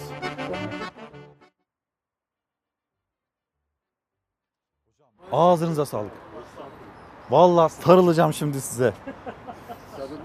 Tamam. Şu aşı bulunsun da. tamam. Acil kapanış tamam. Haydi.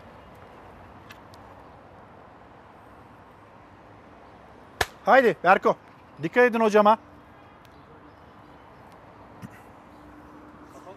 Evet. Hadi bismillah. Efendim bir kez daha günaydın. Çalar Saat'e nokta koyma vakti geldi. Yarın saatler 8'i gösterdiğinde bizler yine karşınızda olacağız. Hem Türkiye'nin sıcak gündemini aktaracağız hem dünyadan haberler vereceğiz. Siyaset ne söylüyor? Ekonomide gelişmeler ne yönde? Vatandaş, vatandaşın geçim derdi, tarımla ilgili haberler, çevreyle ilgili haberler. Bütün haberleri yine bu ekranda bulacaksınız. Çalar Saat'te sizlerle paylaşıyor olacağız. Elbette sizlerden gelen görüşler, öneriler ve sizin gündeminizde ne varsa o da bizim gündemimizde olacak.